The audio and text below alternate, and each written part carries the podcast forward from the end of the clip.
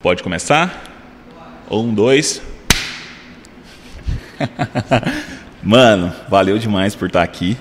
Vou só fazer a apresentação e a gente começa. Beleza. Fechou? Fechou. Galera, boa noite, boa tarde ou qualquer coisa, né? Porque nesse momento tá de noite, mas a gente nunca sabe a hora que a galera vai assistir. É, está começando mais uma Dose Podcast. É, eu sou o Jodson e hoje nós temos um convidado Massa pra caralho. é, Robert Trajano, brother de muitos anos aí, né? Já. Apesar de que tem muitos anos que eu não te vejo também, né? Tem um tempinho já, né? É. Tem Pra um quem não tempinho. sabe, o Robert, ele é um dos fundadores do Grupo Alegria. Isso. Só que o cara faz muitas outras coisas também, né? Empresário, é investidor pra caralho, o cara também. E tem várias outras profissões aí, né? Não só Isso. profissões, como negócios também. Uhum. Mas, mano, satisfação demais. É, eu tinha em mente já te convidar desde o início. Que bom, Não cara. sei, depois que eu te mostrei lá o projeto, não sei se você conseguiu ver lá as pessoas que já veio. Já. São pessoas muito próximas e eu tô tentando fazer isso, trazer as pessoas bem mais próximas pra gente poder trocar uma ideia. É, e quebrar um mito, né? Porque todo mundo acha que quem tem história pra contar é só quem é famoso pra caralho. E eu acho que todo mundo tem uma história de que inspira as pessoas. Exatamente. E tu é uma pessoa que eu acho que tem uma história foda aí, mano. Sim, um pouco. Que impactou muita gente. Sim. Acho que não dá pra colocar números aí, né? Mas, mano, é, obrigado. E. Cara, eu me perdi. Acontece às vezes. Mano, me conta aí mais ou menos como que foi que tu começou no o Grupo Alegria, velho. Porque acho que é uma das paradas assim. Tudo que tu fez na tua vida, eu acho que é, é, tem seu valor, tudo que a gente faz. Mas acho que uma das coisas que mais impactou as pessoas, assim, foi o grupo, né, mano? Então, na verdade, eu não sei se aqui tá funcionando, Jordson. Tá, é porque Tá? mutou lá. Ah, tá. É, na verdade, é, o Grupo Alegria, ele, ele entrou muito no meio da minha jornada. Foi muito no meio da minha jornada. A minha jornada, ela começou bem antes do Grupo Alegria, né? Aham. E eu conto essa história sempre em algumas palestras que eu dou, que é a história que aconteceu com o meu pai, né? Você já foi lá em casa várias vezes e Sim. você percebeu que eu não tenho a presença do meu pai, Sim. né? Tenho só a minha mãe ali, Inclusive- que é mãe e sempre foi mãe e E- pai da família, né? Acho que todo mundo conhece já a minha mãe, todo mundo que é do grupo gosta muito dela, né? Então, assim, na verdade, a minha jornada começou com 17 anos. Eu não, o grupo Alegria não existia ainda, né? E tudo começou porque, Jodson, eu tinha a família perfeita. Cara, eu tinha a família perfeita, que era uma irmã, Aham. um pai que era bem de situação. Meu pai era dono de garagem de carro, então ele tinha vários carros. É, as salas comerciais, eu não sei se você já viu ali na porta de casa, tem Sei. lá em casa, e a- aquelas salas comerciais são todas Ah, das nossas. esquinas ali? Todas são nossas, tudo ali é, é do meu pai. Que massa. né? Então, assim, a- lá era uma garagem chamava Araújos Car na época. E minha mãe sempre foi do lar, né? Minha mãe sempre trabalhou mais em casa. Por um tempo ela começou a vender um, roupa e tal, mas ela parou justamente devido ao meu pai ter uma ser o provedor da casa e ter uma renda bem legal, né? Então, cara, eu tinha a família perfeita, que eu tinha um pai que era bem em situação, uma mãe super presente, super protetora e sempre estava ao nosso lado e tinha uma irmã para brigar né? Então era- eu tinha a família perfeita ali. Estudava em colégio particular, né? Minha mãe, minha esta- estudei todo todo o meu tempo no colégio chamado Colégio Master. Sim, era um demais. colégio que é um pouco mais caro. Aí minha irmã pagava e eu tinha bolsa. Né? Então eu precisava simplesmente manter as minhas notas para ter bolsa. Só que como eu tinha uma família perfeita e a parte financeira não era um problema para mim naquela época, você sabe muito bem que hoje em dia, quando você tem dinheiro, você faz a faculdade que você quiser. É. Não é verdade? Até porque o ensino no Brasil hoje, ele é inversamente proporcional. Quem estuda em escola pública tende a ir para uma faculdade particular. Quem é do particular E quem vai es- pro público. Exatamente. E quem estuda em escola particular tende a ir para uma faculdade pública, né? Isso é um erro, infelizmente, né? É um erro muito grande, porque se você estudou numa escola particular a sua vida toda, na minha opinião, você tem condição de pagar também uma faculdade particular, né? Mas assim, é, eu tinha faculdade garantida. Eu falava assim, ó, quero fazer o NIP. quero fazer o NIP, porque você sabe que o NIP ou qualquer faculdade particular, você tendo uma condição legal, você passa num vestibular, que é bem mais simples do que uma, uma UFG, uma IFG, uma UEG da vida. E eu falava, pai, quero o NIP. Ele, beleza, beleza, tranquilo, beleza, tranquilo. Na época, eu não dava muita ideia para colégio, não dava muita ideia para nada. Né? Aí o que, que aconteceu? Arrumei meu primeiro emprego na Celg, hoje se chama Enel, né? Sim. Eu trabalhei como telemarketing lá, foi meu primeiro emprego, cara. Era chato pra caralho. Demais. mexer com necessidade básica do ser humano é horrível. São três coisas. Se você mexer com necessidade básica do ser humano é horrível. É água, energia e conta bancária. Mexer com o dinheiro dos outros.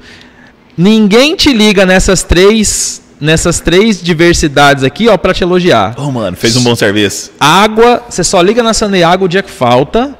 Na Celg ou na Enel, você só liga na Enel quando falta uhum. e você só vai ligar no seu banco quando tem um problema na sua conta.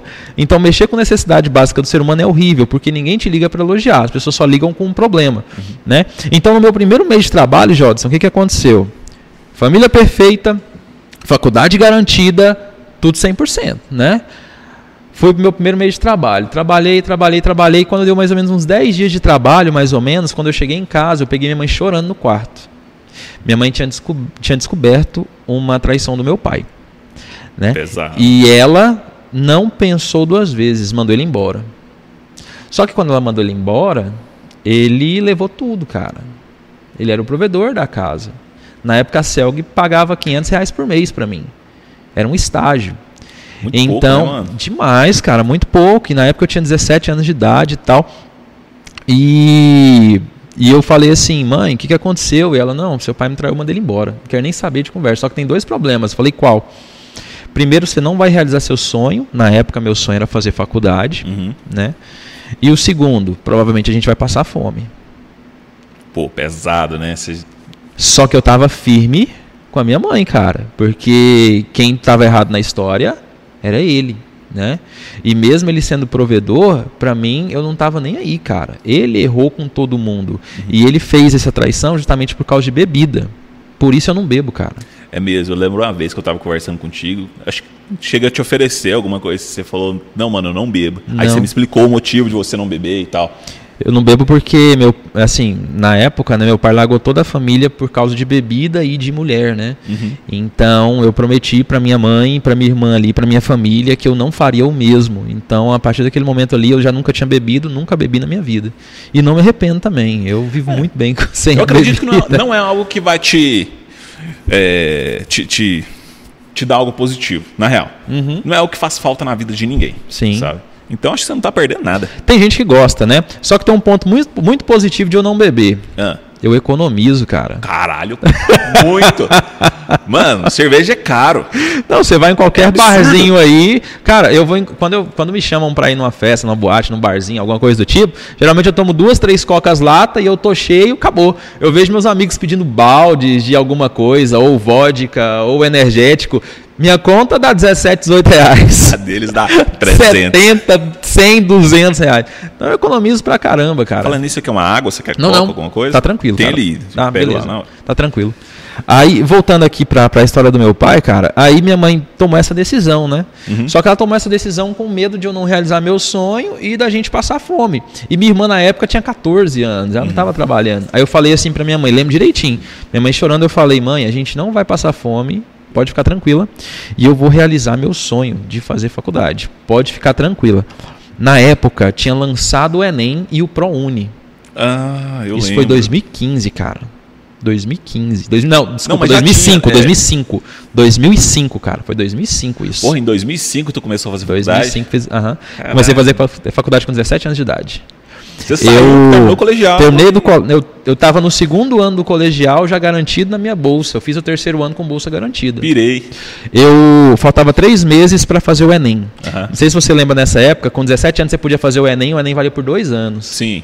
Aí para você conseguir bolsa ProUni, bem na época lançou o ProUni, foi bem na época do do Lula. ó, o cara tá de volta. o cara tá de volta aí, ó. Aí, é, faltava três meses pro Enem foi nesse momento, Jodson, que eu vi minha mãe chorando, que eu vi a possibilidade de passar fome, que eu vi a possibilidade ali de não realizar meu sonho, que a minha chave de moleque para homem virou, mano.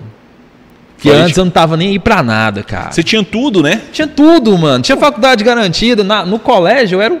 Desculpa o palavrão, mas eu era o capeta no colégio. Cara, eu era o capeta no colégio. Então eu lutava na época, não, era o capeta no colégio, botava moral nos moleques, tudo. Então na época eu, nossa, não tava nem aí. Mas aí virou a chave, cara. Por quê? Faltava três meses pro Enem. Eu aproveitei esses três meses para estudar. Aproveitei meu último mês de internet, que eu sabia que meu pai não ia pagar mais, uhum. baixei um monte de apostilas, geografia, história, baixei tudo, matemática, português. Fiquei três meses estudando, Jodson. Três meses, né? trancado no quarto. Eu chegava da Celg, eu falava para minha mãe, mãe, só me atrapalha aqui se eu se eu realmente for, se for urgente. Caso contrário, não. Mano, eu lembro que eu, eu tinha Orkut na época. Nossa. Era senhora. muito legal, cara. Eu tinha Orkut na época. E eu parei, desfiz minha conta, porque eu sabia que se eu não fizesse isso eu não ia focar. Então eu realmente virei a chave. Eu fiquei três meses estudando.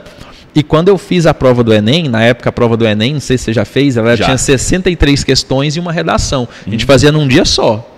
Era cinco horas de prova. Não sei se você lembra. Hoje a prova é dois, do, dois eu, domingos. Eu fiz em dois. O meu foi dois dias. Dois dias, né? Foi dois dias. Não, no sabe? começo a prova tinha 63 questões e uma redação zona para você fazer. Uma dissertação ou você podia fazer na época é uma carta. Hoje em dia eles alegam que, tipo assim, é muito.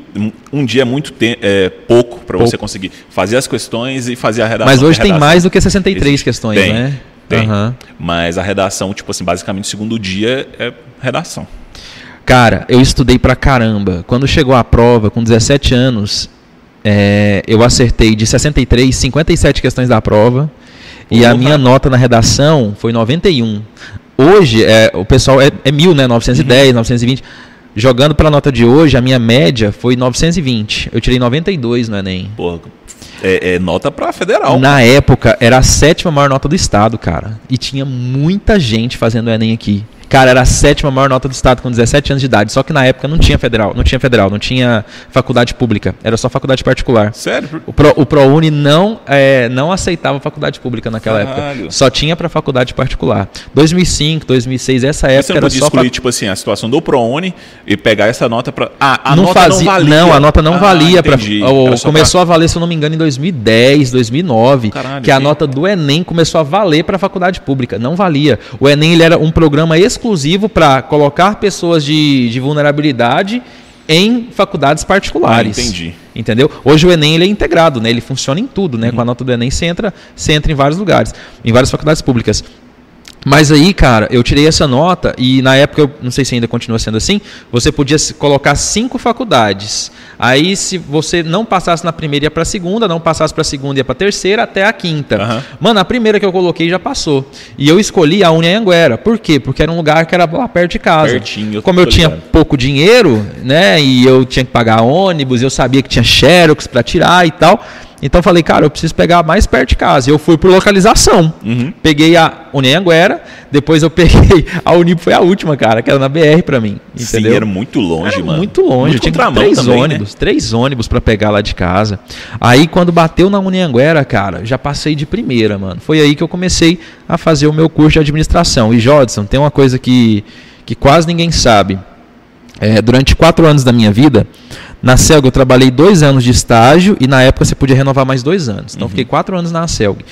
Na CELG eu trabalhava das 8 às 2h15. Era 6 horas o estágio. Das 8 às 2h15. Caramba. Das 8 às 2h15. E eu entrava na faculdade 7 horas da noite para sair 10. Vou ver se vai dar para a galera entender o que, que eu vou fazer aqui. Ó. O dinheiro que eu dava, o dinheiro que eu, que eu recebia, que era 500 reais por mês, eu tinha que fazer um planejamento para gastar o mínimo possível. Então, se eu saísse de casa para a Celg, era um City Pass. Sim. Naquela época era quanto se te faz? Era 60 centavos, Caralho, 50 centavos. Era muito barato, cara. Era muito barato. Era barato, mas tipo assim, a moeda era tipo é, assim, muito sim. mais forte, né, mano? 500 2005. reais naquela época devia valer uns 1.200 hoje sim. também, né? Só que para sustentar uma casa com três pessoas... Não dá, né, jamais. É, é, muito pouco, né, cara? É muito pouco. Então, assim, é, de casa para Celg eu gastava um passe. Eu saía da CELG 2 e 15 Uhum. Minha faculdade era 7 horas da noite. Então tinha um prazo aí de 4 horas, 5 horas. Eu podia ir para casa descansar. Mas se eu fosse para casa descansar, eu gastava um passe Putz, extra. sim. Eu não podia fazer isso. Porque aí dava um total de quatro passes: casa, CELG, CELG, casa. Casa, faculdade, faculdade, casa. Quatro passes. Eu não podia fazer isso. Eu não tinha dinheiro para isso. Eu tinha, que, eu tinha que usar no máximo três. O que, que eu fazia? Casa, CELG. CELG, faculdade, faculdade, casa. O que, que eu fazia nessas quatro horas de diferença? Estudava na biblioteca, tentava estudar mais para as provas, porque para manter a bolsa ProUni, na época eu tinha que tirar nota acima de 80% da turma, senão eu perdia minha bolsa. Caralho. Então eu torcia para a galera não estudar. Então eu tinha que estudar, cara. E o foda é que, tipo assim, é, é bem injusto, né? Porque era 80% acima da. Não, não era uma nota fixa, você não tinha que tipo, tirar 8. 80% acima da turma. Se a turma toda tirar 9, eu tenho que tirar 9.1. Se eu tirar meu boletim hoje para você ver as minhas notas na faculdade de Anguera, minha menor nota é 9. Eu tirei 9 em tudo, só por garantia. Graças a Deus, muitas pessoas iam simplesmente para à toa para a faculdade. Graças a Deus. Eu sempre falo isso para os meus alunos, né? Eu dou graças a Deus de ter pessoas que não querem estudar, porque isso facilita muito a vida de quem quer. É. E, e quando tinha um cara do meu lado dormindo, Continua dormindo aí. na sua opinião, eu falava, mano, acorda pra aula, ou eu falava, nana, neném. Mano, deixa o cara dormir, cara. Eu tô aqui eu gostava muito de aprender nas aulas também. E eu comecei a manter contato com os meus professores, cara, e só a galera incrível. E Jodson, tem uma coisa que acontece muito, cara, na, na nossa vida que é assim, ó. E a gente só vai perceber depois. Eu me arrependi de não ter aproveitado meu ensino médio, cara. Eu me arrependi, sabe? Acho De- que todo mundo se arrepende, mano. de não ter aproveitado os professores, que são pessoas incríveis, de não ter aproveitado. Cara, você pergunta, você perguntava assim pra mim, me fala dois países da Segunda Guerra. Eu não sabia, mano. Caralho. É difícil porque muitas vezes a gente não aprende, a gente não, não, não, não lembra, ou a gente não estudou de forma correta. Nós aprendemos a estudar sempre um dia antes da prova. E essa é uma forma errada de estudar. A gente tem que sempre estudar. Tanto é que hoje, meia hora, uma hora por dia, mano, eu estou estudando sobre algum assunto que eu gosto. Sobre mercado financeiro, sobre área de financeiro, sobre ações, sobre bolsa, sobre faculdades. Eu estou estudando sempre meia hora, uma hora por dia. Por quê? Porque é isso que faz a gente não perder conhecimento. E eu fui aprender isso, sabe quando? Depois que eu saí da faculdade, cara. Depois que você saiu da faculdade. Foi. Por quê? Porque eu comecei a dar aula. Quando eu saí da faculdade, eu comecei a dar aula. Você começou a dar aula de quê? Cara, eu comecei assim, ó. Minhas- minha primeira aula foi aula de forró. Ah, eu lembro mesmo, eu tava aula de forró, cara. Cara, minhas primeiras aulas foram aulas de forró. Foi aonde eu me apaixonei pelas aulas, cara. Eu comecei a dar aula de forró, então não tinha quadro, não tinha nada. Comecei a dar aula de Era só forró. prática, basicamente. Era só prática. Só que aí, cara, eu comecei a dar aula de forró na faculdade, mano. Eu, fui, eu recebi um convite na minha faculdade, porque eu realmente mantive muito contato com os coordenadores e os professores. E depois desse convite, cara, eu fiquei três anos dando aula de forró lá na faculdade, mesmo depois de formado lá, saca? Aí depois eu comecei a ter acesso com sala de aula. Aí eu recebi um convite da UFG para dar aula na faculdade de medicina. A reitora da faculdade me fez um- uma proposta. Que massa, velho. Justamente. E depois eu conheci o Cezan, que é um dos lugares que eu trabalho hoje também. Que eu dou aula no curso que eu sou formado, que é administração, que foi onde eu me formei. E depois eu recebi um, um novo contato para dar aula também na UniRV, que é a Universidade de Rio Verde, também na Faculdade de Medicina para trabalhar humanização. Eles pegaram meu contato dentro da UFG. Você ia daqui pra lá, pra Rio Verde? Não, é, ah, tem um campus aqui em Aparecida Ah, de um Goiânia. aqui. Tem Ah, um campus sim. aqui. É, chama Universidade de Rio Verde, mas tem um campus aqui. A medicina fé. fica aqui. Aí, cara, eu comecei a dar aula, comecei a dar aula e tal. Só que voltando para a faculdade, o que, que acontecia, Jodson? Eu tinha 500 reais. Eu deixava 400 em casa e eu tinha 100 reais para eu gastar durante o mês comigo. Esses 100 reais era City Pass, 3 por dia. Cara, E eu lembro, Jodson, que sobrava mais ou menos um real por dia para que eu pudesse comer. Terminal Bandeiras, conhece? não. Dois mil- conhece? 2005, mano. 2005, Aquele 2006. salgadinho Tinha um salgado com suco, mano. Um real. Rapaz, eu metia ketchup para render. Nossa, eu metia ketchup e maionese. Eu falava pra moça assim, moça, me dá uma ketchup e maionese aí. A moça me dava. E era, mano, aquela ali era a minha janta, velho. E muitas vezes eu deixava de almoçar Aham. pra ter uma janta servida de ketchup e maionese, cara. Pirei. Foram quatro anos da minha vida, assim, quatro anos. E eu falo que foi muito Deus na minha vida, cara. Sabe por quê? Nunca dei gastrite na vida. E durante quatro anos eu jantei salgado, cara. Cara, e, e é uma comida muito pesada, né? Porque você passar quatro anos fazendo isso aí, bebendo aquele suquinho difícil. Porque naquela época, mano, o Terminal Bandeiras era cruel, velho. Acho que era a melhor época também. Hoje em dia é muito difícil, lá não tem nada naquele lugar.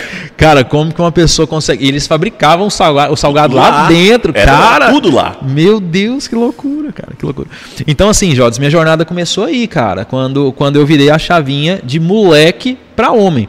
E eu sempre falo pra todo mundo que me assiste minhas aulas, não espere uma merda na sua vida acontecer pra você virar essa chave, cara. Porque na- no- comigo eu tive que esperar uma merda acontecer. Eu tive na- que ter o gatilho. É, não foi algo esperar, na real, né? Uhum. Foi algo que veio muito abruptamente. Sim, mas quando eu falo assim, não espere algo de ruim acontecer, também eu, eu levo muito assim, ó. Não espere sua, sua mãe estar numa maca pra você abraçar ela, cara. Sabe? Eu comecei a aprender esse tipo de coisa. Dentro do voluntariado também. Não espere algo de ruim acontecer para você perceber a pessoa que você ama.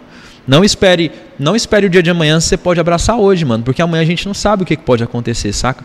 Então, assim, eu comecei a estudar. E na CELG, eu lembro que eu tinha folgas nos domingos. Só domingo trabalhava de segunda a sexta. Trabalhava de segunda a sábado, aí nas escalas eu trabalhava um domingo. Era um domingo só. Então, domingo geralmente eu tinha folga. Era três domingos que Três eu tinha domingos. folga. Três domingos. O resto da semana era um dia da semana, era uma terça, uma quinta e tal. O que, que eu fiz? Eu, eu aproveitava esses domingos não para descansar igual a maioria. Eu comecei a ver algumas coisas que eu gostava para fazer. Aí foi quando eu comecei a tocar violão, né? Já tinha ganhado um violão do meu pai um tempo atrás, ele estava parado, comecei a tocar e tal. Foi onde eu recebi um convite para levar o violão para dentro de um quarto de hospital, Ah, aonde eu sabia só uma nota. só uma nota? Aonde eu sabia, já escutou essa história? Não, conta aí. Que- Acho que já, mas eu não já. lembro. Já, com certeza, mas eu não lembro. Cara do céu, eu quando eu tinha, nossa, quando eu tinha mais ou menos meus 18, 19 anos, já a merda já tinha acontecido já com meu pai e tal. Já Mas tava era cascudo já com essa idade. Já, mano, já tava, já tava sustentando assim, já tava comendo salgado, já tava de boa já, salgadão e tal. Eu eu tinha ganhado um violão do meu pai, né? Porque eu sempre tive uma dificuldade, mano. Assim, na época que eu era moleque, de conversar com menina. Com menina? É. Ah, bota fé. Você Chegava demais. Ainda sou, né? Mas chegava uma menina bonita, eu falava outro idioma, cara. Pensa que merda. Cara, chegava uma menina bonita, ela falava assim: Oi, Robert, eu. dá- dá- dá- dá- Tchau. Tchau. Cara, eu tinha muita dificuldade na época e eu percebia que se o cara tocasse, Rendia. Você ajudava, precisava ter muito cara. esforço, né? Ajudava, né, cara? Ajudava. Aí eu tinha, eu tinha pego um violão justamente pra, sabe, pra, pra me ajudar nessa parte, Uhum. cara. Porque quando eu ia numa resenha de amigos, mano, o cara que tocava, ele era referência, velho. Sim. O cara tocava uma música melosa, as meninas já. Ai, Não era desse jeito. Aí eu falei, mano, eu preciso aprender a tocar. Aí eu fui, peguei um violão tal, olhei da internet assim, mais ou menos, baixei uns negocinhos assim tal, e vi que tinha as notas musicais. Aprendi uma nota e aprendi uma música só. Aprendeu o dó. Qual que era a música? O dó era a música do, do J Quest, chamada Fácil. Fácil. Era fácil de tocar? Demais. Aí, Jodson, eu na época que eu trabalhava na Celg, uns amigos meus chamaram para ir pro clube lá da Celg. Aham. Aí quem era funcionário podia ir, né? Aí eu falei assim, cara, não sei se eu vou poder ir não. Ele, não, a gente vai chamar todo mundo e tal, beleza. Eu falei, não, se der certo aí da gente ir pro clube, beleza, vocês me avisam. Aí deu certo de ir no clube num sábado. Aí um amigo meu me ligou. Aí ele falou, Robert, opa, beleza, mano? Ele falou, beleza, deixa eu te perguntar. Você tá tocando? Na época eu sabia uma música, né? Mas eu sou violeiro. Rapaz, eu falei assim, ó, toda hora. Aí ele falou, sério? Eu falei, sério. Não, então, vamos pro clube amanhã, leva seu violão pra tocar umas músicas pra nós lá. Falei, mano, faz o seguinte. Reúne a galera que amanhã vai ter show. Caralho! Ainda bem que você tava com Sabia, autoestima um, boa. sabia uma nota, sabia uma nota e uma música, cara. Aí a gente foi lá pro clube. Quando eu cheguei lá, cara, cheguei com meu violão e tal. E peguei meu violão no colo e uma galera sentada assim, e aí, o que, que a gente vai tocar? O que, que a gente vai cantar? Não sei o quê. Falei, não. Olha que eu sou um gênio, Jodson. Olha que gênio, cara. Galera, todo mundo, vamos cantar o quê? O que, que eu fiz? Eu fiz assim, ó. Vamos cantar. Não, essa não. Vamos. Não, essa que vocês não vão saber, não. Essa é nova. Essa é muito antiga. Vamos tocar fácil J Quest? Aí todo mundo, bora, bora, bora, bora, bora. Beleza, tranquilo, né? É essa. Só tinha essa. Aí eu comecei. Quando eu errava, eu falava só vocês, aí eles cantavam. Nem percebia que eu tava errando. Mano, só que eu tinha esquecido que a música só tem três minutos, né? Bom, você foi pra um clube, porra. No mínimo a tarde toda.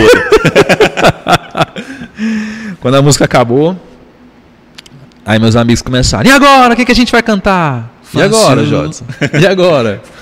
Olha que gênio, olha que gênio. Eu falei assim, galera, essa música ficou tão linda, vamos cantar ela de novo? E eles, não, a gente quer cantar outra. Aí eu tive que abrir o jogo. Só Falei, sei, galera, só sei essa música. E quando eu falei pros meus amigos que eu só sabia essa música, cara, ninguém olhava na minha cara mais, mano. Ninguém, cara. Galera tinha me chamado só por causa do violão. Galera não tinha me chamado pela companhia. Mano, a hora que eles descobriram, meu violão ficou de lado, eles começaram a conversar entre si e tal. Acabou. Ninguém olhava na minha cara. Ninguém, cara. Um dos meus amigos levantou, pegou um sonzinho de MP3 assim, ó, colocou Aham. um pendrive, ligou e o sonzinho reinou, cara. Ninguém olhava na minha cara. Mano, eu lembro como se fosse hoje. Eu peguei meu violão, levantei, dei tchau pra todo mundo, ninguém deu, olhou na minha cara e eu fui embora. Quando eu cheguei em casa, já era sábado à noite, joguei meu violão em cima da cama e falei, cara, nunca mais vou tocar na minha vida, nunca mais. Passou 10 minutos, Jodson. Jodson, eu costumo falar isso para meus alunos. Sempre tem uma oportunidade ou uma ligação que muda a nossa vida, mano. Sempre na nossa vida. Ou é uma oportunidade, ou é uma ligação que muda a nossa vida por completo. E no meu caso foi uma ligação. Aham. Meu telefone tocou. Uma amiga minha. Ela falou assim: Robert, falei, oi, você tá tocando, né? Falei, parei agora. Então, não. Acabei de parar. Violão Ela falou: não, é porque a gente vai visitar os hospitais amanhã, a gente vai visitar lá o, o materno infantil. Tem como você pegar seu violão e levar pra gente tocar lá? Eu falei, mas eu só sei uma nota. E uma música. Aí ela falou assim: não tem problema. Que massa. Aí eu falei, beleza, fechou. Bora. Aquela nota e aquela música que você sabia se encaixou num lugar. Mano, fechou. Fui pra casa da minha amiga, três ônibus pra ir pra casa da minha amiga. Meu Deus do céu. Nossa, mano. Três ônibus pra ir. Mano, eu fazia eu fiz cinco anos voluntariado antes do Alegria, pegando três ônibus pra ir e três ônibus pra voltar. Isso toda semana? Todo domingo. Aí eu falhava um domingo que eu tinha que trabalhar. Cara, os domingos que eu tinha folga era minha terapia, mano. Era minha terapia, era minha terapia. Era onde as mágicas ruins que eu gostava davam certo. Você me conhece, você sabe. Era Péssimas. onde as piadas ruins que eu gostava davam certo com a humildade das pessoas, mano. Era, era muito legal. E quando eu fui, Jodson, com o violão para esse hospital, lembrando que com os meus amigos eu fui super maltratado, né? Aham. Quando eu cheguei, cara, ou eu lembro como se fosse hoje. Jodson, eu entrei num quarto, tinha cinco crianças. E minha amiga falou assim: Robert, toca uma nota qualquer. Eu toquei o dó, né? E enquanto eu tava tocando o dó, Aham. minha amiga cantou uma música que era assim, ó. Saia, saia, saia, piaba, saia da lagoa, põe a mão na cabeça, a outra na cintura, dá um remeleixo no corpo e pega no nariz do outro. E a galera ia lá e pegava no nariz. E se eu fizer isso aqui agora? Automaticamente você ri, mano. Sim. E eu comecei a perceber isso, saca? E a música só usava o dó, mano. Precisava de mais alguma coisa? Não, você tava no céu, cara. Cara, e a música só mudava, pega no nariz do outro, era a mesma música, dá um abraço no outro, era a mesma música, dá uma piscadinha pro outro, era a mesma música, dá um sorriso pro outro, tudo no dó, mano. Terminei de tocar. Quando eu terminei de tocar, Jodes, a galera deu tchau pra todo mundo e eu fui saindo do quarto. E quando eu saí do quarto, eu olhei pra trás e uma das menininhas que tava na maca, uma das menininhas que tava na maca, virou pra mãe e falou assim: "Mãe, quando eu crescer, eu quero tocar tão bem igual o tio do violão. Caralho. Mal sabe ela que ia ter que aprender muito mais. Mas Mal já sabe é um ela. do incentivo. Mano, foi incrível, cara. Aí eu comecei a perceber aonde eu realmente deveria estar, mano. Uhum. Aonde eu realmente deveria estar, entendeu? Aonde a galera ia ver realmente o meu valor, mano. Aí eu comecei a fazer trabalho voluntário. Quando aconteceu também um- uma, nesse- nessa mesma visita, em que eu tava, tinha, tava doendo meus dedos de tocar, eu queria brincar com as crianças, entreguei meu violão.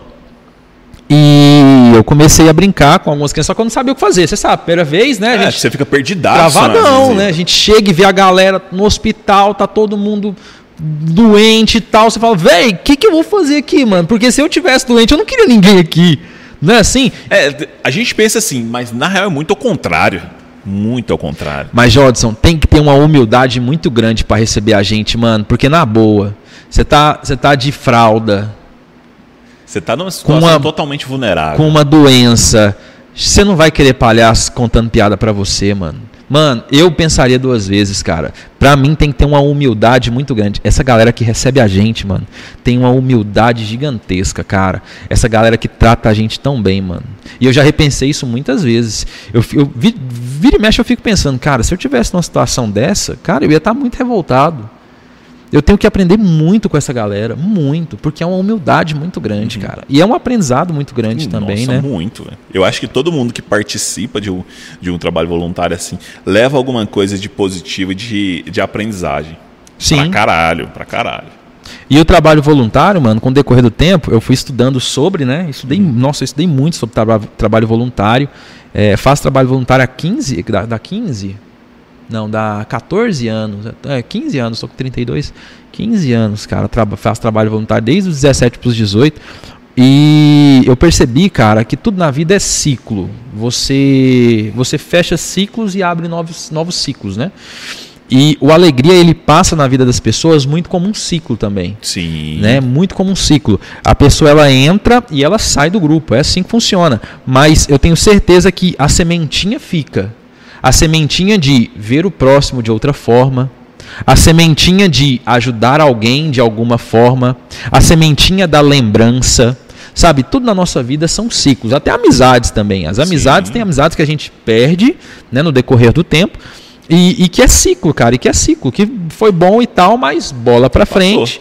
E é isso aí, eu tô mais maduro, tô mais adulto agora e tô buscando novas coisas. Tu teve dificuldade de entender essa parte, tipo assim, que as coisas são ciclos?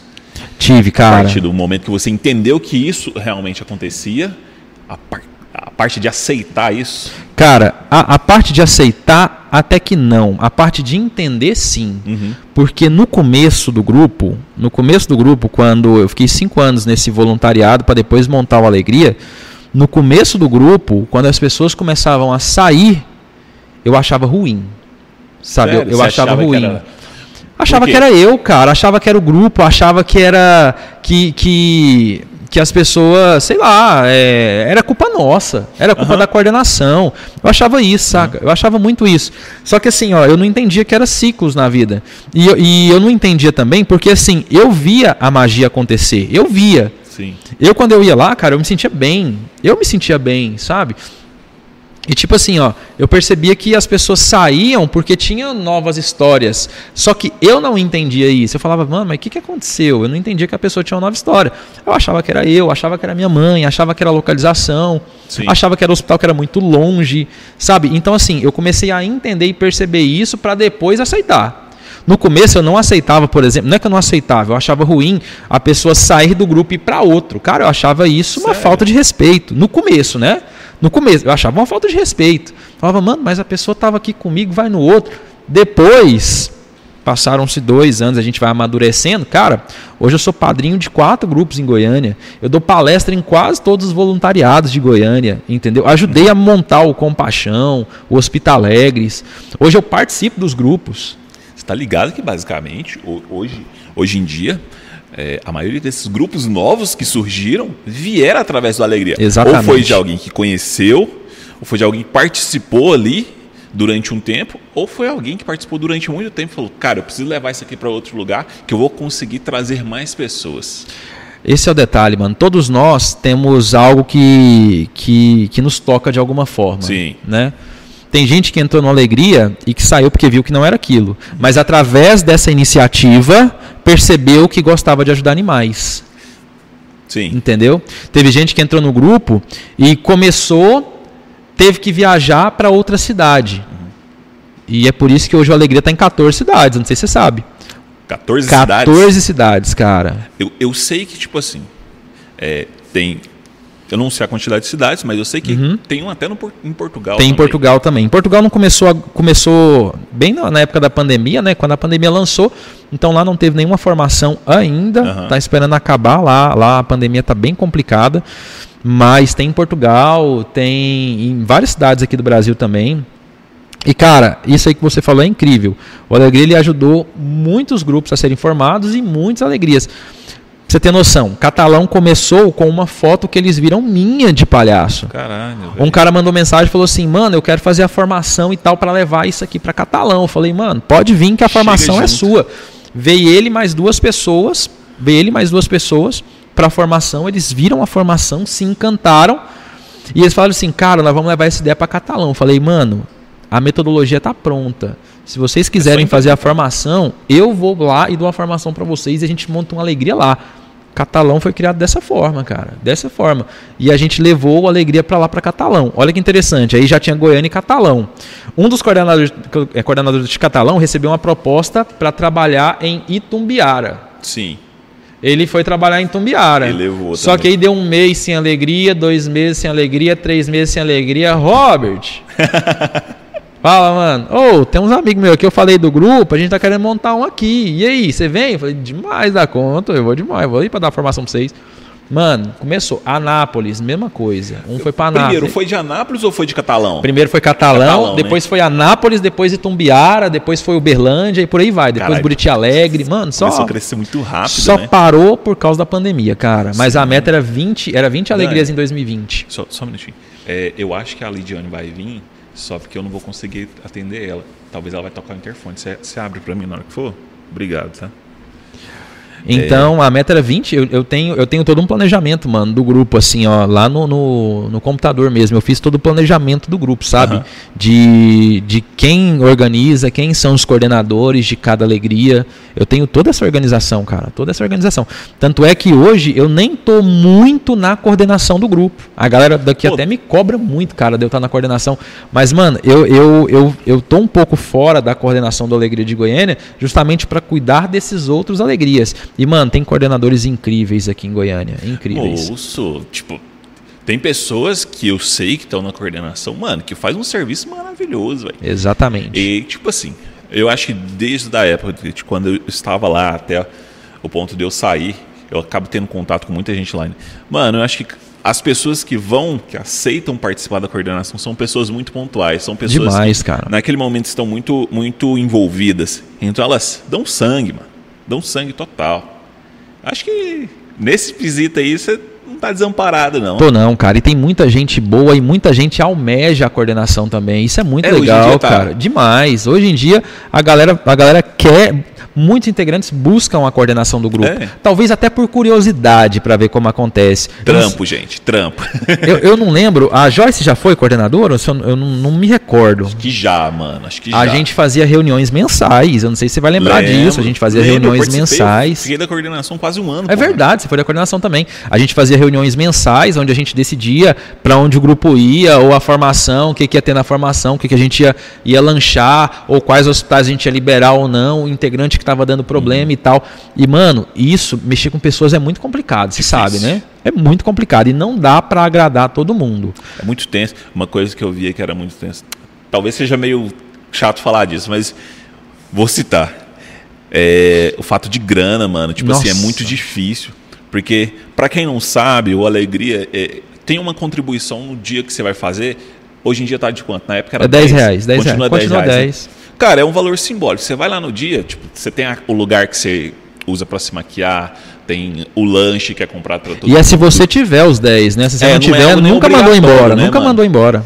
Então, tem, tem um. Uma série de coisas, tipo maquiagem, apetrecho que, que usa. Lavado, tudo novo, tudo Isso. esterilizado. Minha mãe lavava no tudo. final das cara. contas, quem faz tudo é sua mãe. Sim, cara. Sim. E, cara, eu via que tinha um- um- umas paradas assim que a galera. É difícil, mano, você ter que lidar com as pessoas e ainda mais lidar com a situação de ter esse dinheiro entran- entrando. Porque, sendo bem sincero, eu que já estive um pouco mais próximo dentro da coordenação, mano, não é uma grana que dá pra você manter um grupo desse tamanho. Muitas vezes eu tirei dinheiro do meu bolso, Jodson. Sim, Muitas no início vezes, mesmo, cara. quando era mais no início, chegava um ponto onde, tipo assim, era 10 conto, mas que era mais próximo, não dava só 10 conto. Sim. Que era mais próximo, fortalecia com outras coisas, corria atrás das coisas também, porque era menor, era mais simples. Eu acredito que nesse momento, vocês estão, antes dessa pandemia, né, mas de todo jeito, vocês tiveram que bolar um esquema muito mais bem elaborado. Sim, É o... difícil, porra. A nossa formação hoje, o custo dela é 50 reais a formação. Aham. E hoje nós nem tinha, né? Não tinha. Na época tinha, se tivesse era bem barato, não sei, era Eu lembro da segunda era na formação. casa da galera, geralmente, era lá em Era. casa. Mano, a segunda, foi a segunda ou foi a terceira formação? Que foi a época que o Abner entrou, que o Felipe entrou, que o Foi lá em Daniel casa. entrou. Foi na sala da sua casa. Foi, mano, foi a quarta formação, se não me engano. Aquilo lá tem quantos metros quadrados? Seis? Não, é, é- é pequeno, cara. Deu umas 40 pessoas lá. Mano, e foi tipo assim, acho que foi a formação que, pelo menos pra mim, que criou uma, uma Um vínculo, um né, vínculo mano? muito Nossa. forte, porque todo mundo dali ainda, pelo menos eu, tem uma amizade com O Felipe foi dessa época, o Felipe e a Sim, Samara. O Felipe a Samara. O povo casou lá. O Exatamente. Felipe queria ir pra lá pra Gandaia, falou assim: vou conhecer as minas tudo. Se fudeu. Se fudeu não. Na real se deu muito bem, né? Que o cara casou e saiu muito bem casado Se fudeu, foi ótimo. Se Ei, fudeu, assim. Samara, você tá escutando aí? Mas, mas na moral, ele se fudeu pelo fato de. Porque eu não ia levar ele, mano. Ele pagou língua, mano. Pagou língua pra caralho. Eu não ia levar ele porque, velho, ele era muito fela da mãe, mano. Ele, tipo assim, não tinha compromisso. Eu falei, mano, domingo você vai confirmar. Você chega lá no I, o povo vai falar, porra, o que trouxe esse moleque folgado E ele foi cá. coordenador, mano. Porra, é foda. Era uma indicação muito ruim, tanto que eu ia levar outra pessoa. Aí o cara desistiu e eu levei. Eu falei, mano, e o Felipe é amigo de infância, velho. E eu não confiava nele pra isso. Falei, porra, não, mano, tu vai cagar no pau lá. E aí. Mano, ele cara, colocava umas roupas muito massas. O Felipe, é- o Felipe na visita ele é muito foda, velho. muito ele não foda. tem vergonha de pagar amigo, cara. Então, nossa, ele é muito massa. Mas é engraçado que, tipo assim, é, isso desperta isso na gente. A gente vai perdendo esse medo, né? Porque no início você fica meio assim, mas você vê todo mundo se desprende dessa vaidade e você vai literalmente, a partir do momento que você vestiu é, é, de palhaço, mano, você chega lá, você não tá por você. Você tá pela pessoa. Então, você vai ser idiota, você vai fazer brincadeira, você vai, você vai ser um bobão, mas um bobão no sentido bom, onde você vai trazer uma felicidade pra. Mano, é muito bom quando você chegar a ver uma criança, ou, uma- ou- ou, enfim, qualquer pessoa que viesse e falasse: oh, que bom que você veio hoje, vocês vieram hoje. Você foi num domingo passado, a pessoa continua lá a semana toda, a pessoa espera o próximo domingo, mano, pra chegar lá Foda, e mano. ter gente. Você fazer a visita. Isso é, Então isso é, é, é isso- muito gratificante. Isso é muito bom mesmo, mano. E você falou uma coisa interessante aí que que a gente, na verdade, a gente tira a realidade daquele momento, né? Porque quem, quem tá no hospital não tá tendo uma realidade boa, né, mano? Não. É um momento que você quer passar logo. Sim, e é um momento assim, ó. é, na área médica, a pessoa ela não tem que se curar somente corpo, tem que se curar também a parte psicológica. E quando a gente vai, a gente tem aquele contato ali do, do que, que a pessoa gostava de fazer, ou do- das pessoas que amam, onde ela mora e tal. Querendo ou não, a gente tira aquele, aquele minutinho ali, ou aqueles segundos, um, pouco de esperança para que a pessoa ela queira voltar para sua casa, ou ela queira estar ao lado de quem ama. Quantas vezes você foi convidado para almoçar na casa dos outros? Nossa, demais. Quantas vezes você foi convidado já pra foi, na jantar? real. É, Então, exatamente. Então, assim, ó, naquele momento ali que médico, é, injeção, medicamento e tal, aí chega alguém e muda todo esse contexto. Olha, onde você mora? Nossa, que legal, também gosto de pescar. Nem gosta. A gente entra na realidade, cara. Nossa, eu gosto de pescar. E você, não, eu também.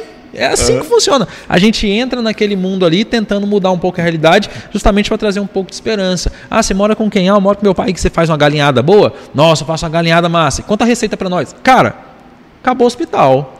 Acabou o hospital. Ali são duas pessoas conversando. Conversando. Acabou o hospital ali. E é nesse momento que a pessoa lembra daquela galinhada, lembra da família. E muitas vezes tinha desistido de morrer, Jodson. Pelo, por, cara, você não tem noção, mano. Eu também não tenho noção de quantas vidas a gente já salvou, cara. Principalmente pela parte psicológica, pela parte psicológica. mano. Teve, já teve uns momentos muito, pelo menos aconteceu comigo momentos muito, muito tensos. Tipo, tipo velho, você não saber o que fazer e você arrancar forças de onde você imaginar para poder ter uma conversa sadia com a pessoa e trocar uma ideia. Porque tem um momento que você pega umas histórias muito pesadas. Muito, muito, muito pesadas, mano. E que, tipo assim, aí acontece. Comigo aconteceu isso. Deu ir num domingo. No domingo seguinte eu ir, a pessoa ainda tá lá e a pessoa fala assim: vem cá. Mano, já aconteceu com você, certeza. Sim. A gente tem um cronograma. Para quem não sabe, quando você participa do, pelo menos do, do grupo ali, tem um cronograma que tem que passar em todos os pavilhões, todos sim, os quartos e tudo mais. Mas tem momentos que você acaba ter uma pessoa que é, demanda toda a sua atenção em todo aquele período que você vai estar lá dentro. Todo mundo segue, no final das contas a pessoa, a galera tá lá fala, ô, oh, nós estamos indo embora, cadê você? você tá lá. Nossa. Não sei quem é, então. Atende, mano. Pode não? Posso aí. Atende Posso aí. tudo aqui. Ô, oh, quem é? É eu. Eu quem? Ou, oh, Ó, minha irmã. eu não tô em casa, não. Liga nela. Joyce está lá, não. Joyce está no trabalho ainda. Liga lá no minha mãe. Agora a gente se fala, tá bom? Então, tá. Ah, vou para lá mais tarde. Aqui o cabelinho. Ah, cortei. Ó. Então fechou então, vou avisar para ela. Falou. Meu sobrinho nem gosta de ir lá para casa. Minha irmã me ligando para falar que meu sobrinho tá indo lá para casa. Pensa na situação. Nossa, imagina, cara. Só ver um negócio aqui. Pode ver aí, fica à vontade. Amor, quando chegar, só dá o um toque no interfone que os meninos vão abrir para você. Tô aqui em cima gravando já. Só pode falar uma coisa, tudo isso aqui vai sair lá. Vixe, Maria, não, não, tem não. não tem corte, mano. Tipo assim. É diretão. É, é, no, é no pique do podcast mesmo. Daqui um dia eu quero conseguir é, colocar com live, ao vivo mesmo. Show de bola, mano. O horário vai, vai ser bom. Vai dar certo, cara, vai dar certo. Pois é, não, continua aí. É, você já passou por uma situação dessa? Já, cara. Você tem que Ixi. ficar num quarto só? Já. Várias, várias, em várias visitas, né? Uhum. E, tipo, tem situação mesmo que o, o, paciente ele se identifica com aquele, com aquele voluntário, né? Sim. E o voluntário também se identifica com o paciente, aonde eh, tem essa percepção ali de contato, de, de humanidade, humanidade. Jodson, quando eu comecei a dar aula no UFG, eu só para você ter uma noção, do aula de humanização lá, né? Sim. Tá para, tá para, uhum. Ah, na Faculdade de Medicina, chama Pronto Sorriso. No Cezan, no também. No Cezan também. Na UFG voltou o projeto, veio a pandemia, parou de novo, tá tudo parado lá, como é contrato, né? Uhum. Aí, cara, olha que interessante, eu tenho 16 encontros com os meninos lá, 16 encontros, 16 aulas, né? Sim. São 15 aulas teóricas com dinâmicas, né, aonde eu trabalho parte de sentimento, é, é atendimento ao paciente, são futuros médicos, né? Uhum tem enfermagem também, tá? A parte da saúde mesmo, mas é mais a galera da medicina. Onde eu trabalho atendimento de paciente, onde eu trabalho a, a própria humanização. A última aula, cara, a última aula desses meninos da medicina, eles têm que se fantasiar de palhaço e a gente visita o HC, mano. Virei. Que massa, mano. E eu cobro deles fazerem os pacientes rirem. Os pacientes têm que rir, mano. Não tem dessa. Então você vai ver menino dançando.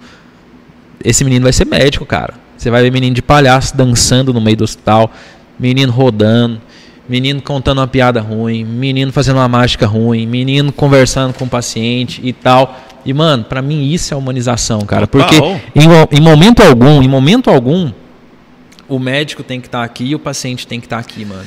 Muito pelo contrário, cara. Em momento algum. É todo mundo ser humano, velho. Sabe o que, que, é, que é interessante? É, muitas das vezes a gente ia conversar com, com pacientes e via que tinha isso. Às vezes a gente via isso porque, tipo assim, às vezes a gente chegava no momento de atendimento também. A gente via que tinha. Uh, não estou falando que todos os médicos são assim, mas, mano, eu já presenciei médico que, tipo assim, estar num ar de superioridade quando a pessoa está num. Uh, que você está atendendo está numa situação tão frágil. Isso é tão ruim, mano. isso é tão ruim. E também já vi o contrário. Já vi médicos, mano, que, tipo assim, velho, são de uma humildade e, tipo, tratam os pacientes de uma forma tão. O lugar que eu mais vi isso foi dentro da Santa Casa, mano.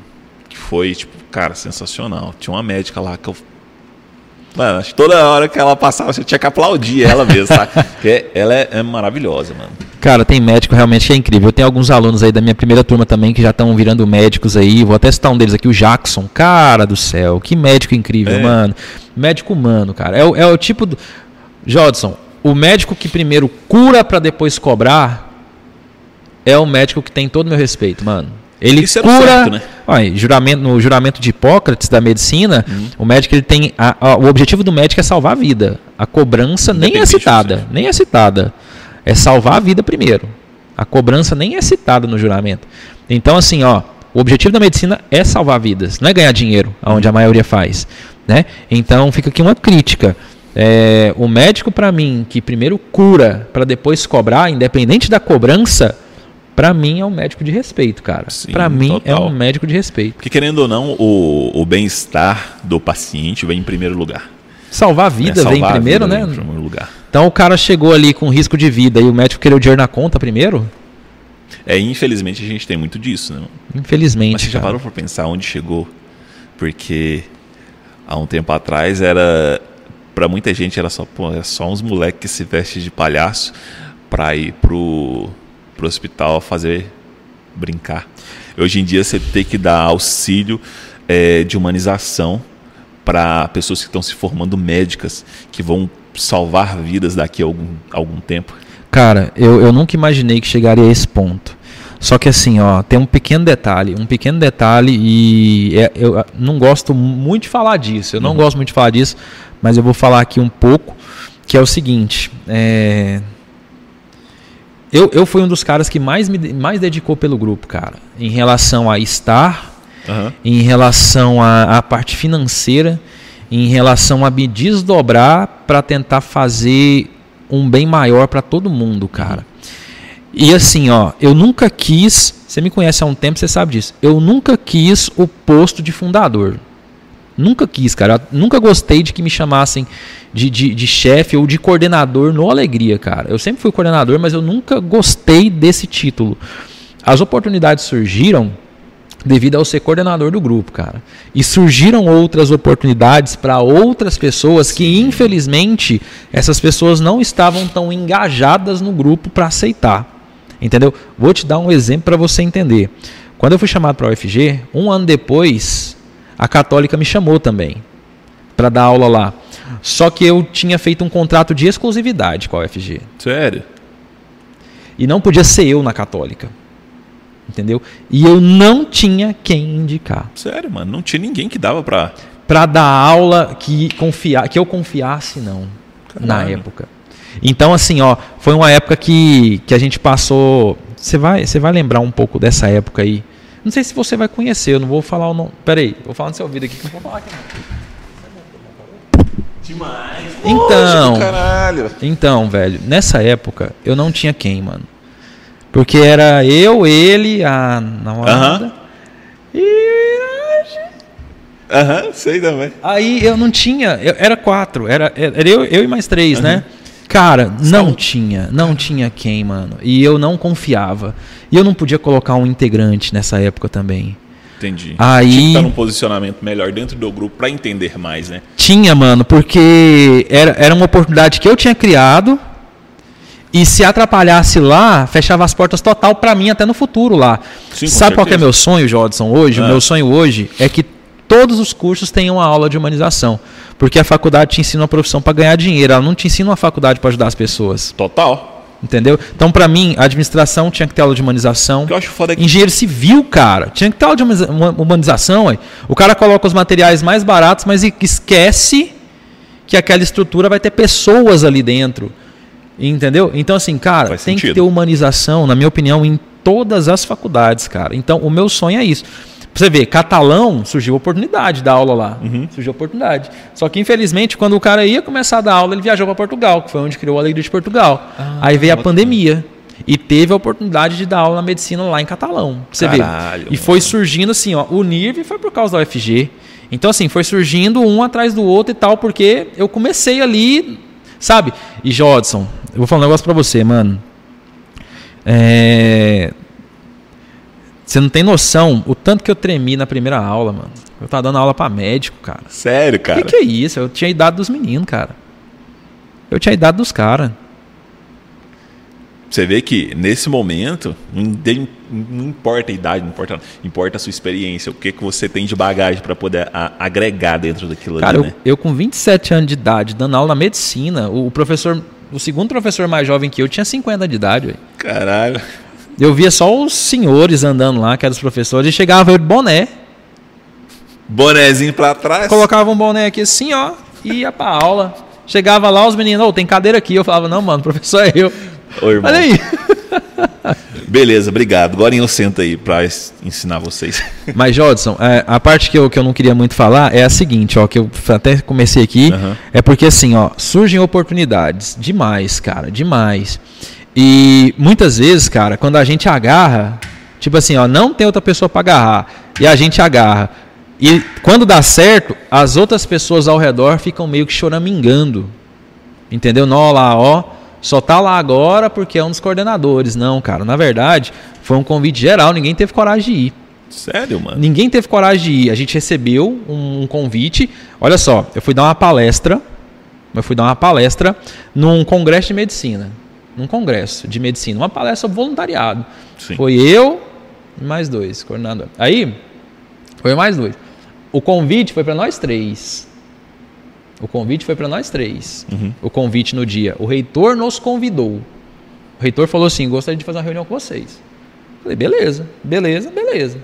Que dia? Na tal dia, beleza. Chegou no dia, Jodson. Chegou no dia. Vai, vocês vão não? Ah, tem que fazer não sei o quê. Ah, tem que fazer não sei o quê. Mas beleza, eu vou. Fui. Cadê seus amigos? Não, não puderam vir. Olha, proposta é essa, tal. Você consegue montar 16 aulas? Consigo. Caralho. Beleza. Montei as 16 aulas, tal. Mostrei para o reitor.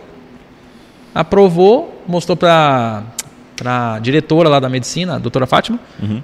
Aprovou. Fechou. Fechou, mano. Aí, fica, aí depois choraminga. Falei, cara, mas a oportunidade tava lá na. Tava, mano, era, era para todo mundo ir. Era para todo mundo ir. Teve uma coisa que eu aprendi contigo. É, tem uma vez que a gente fez um rolê que tu fez assistir a bosta de um filme do cara que não dormiu uma semana. Que viu? Era, É terror? Era de terror, era Ixi, mama. A gente foi lá no Brit Shop. Meu Deus. Desse né? dia, mano, você me falou uma coisa que eu levei pra vida, assim. Você falou, Hum. mano, é, independente é, que tinham te chamado pra uma reunião pra- é, e era uma proposta de emprego. Nem sei se podia falar isso, mas enfim. Pode, pode. É, você falou. Você falou que talvez não seria tão bom, Escute a proposta. mas sempre escute a proposta que as pessoas têm pra te fazer. E fale não depois, se você não aceitar. Eu mas falei, escuta, caralho. mano. Escuta. Eu levei isso pra vida e é uma, é uma parada que eu, que eu faço. Cara, is- isso é. Assim, eu aprendi muito isso porque eu já recusei propostas ótimas por preconceito, cara. Sério? Propostas de emprego mesmo.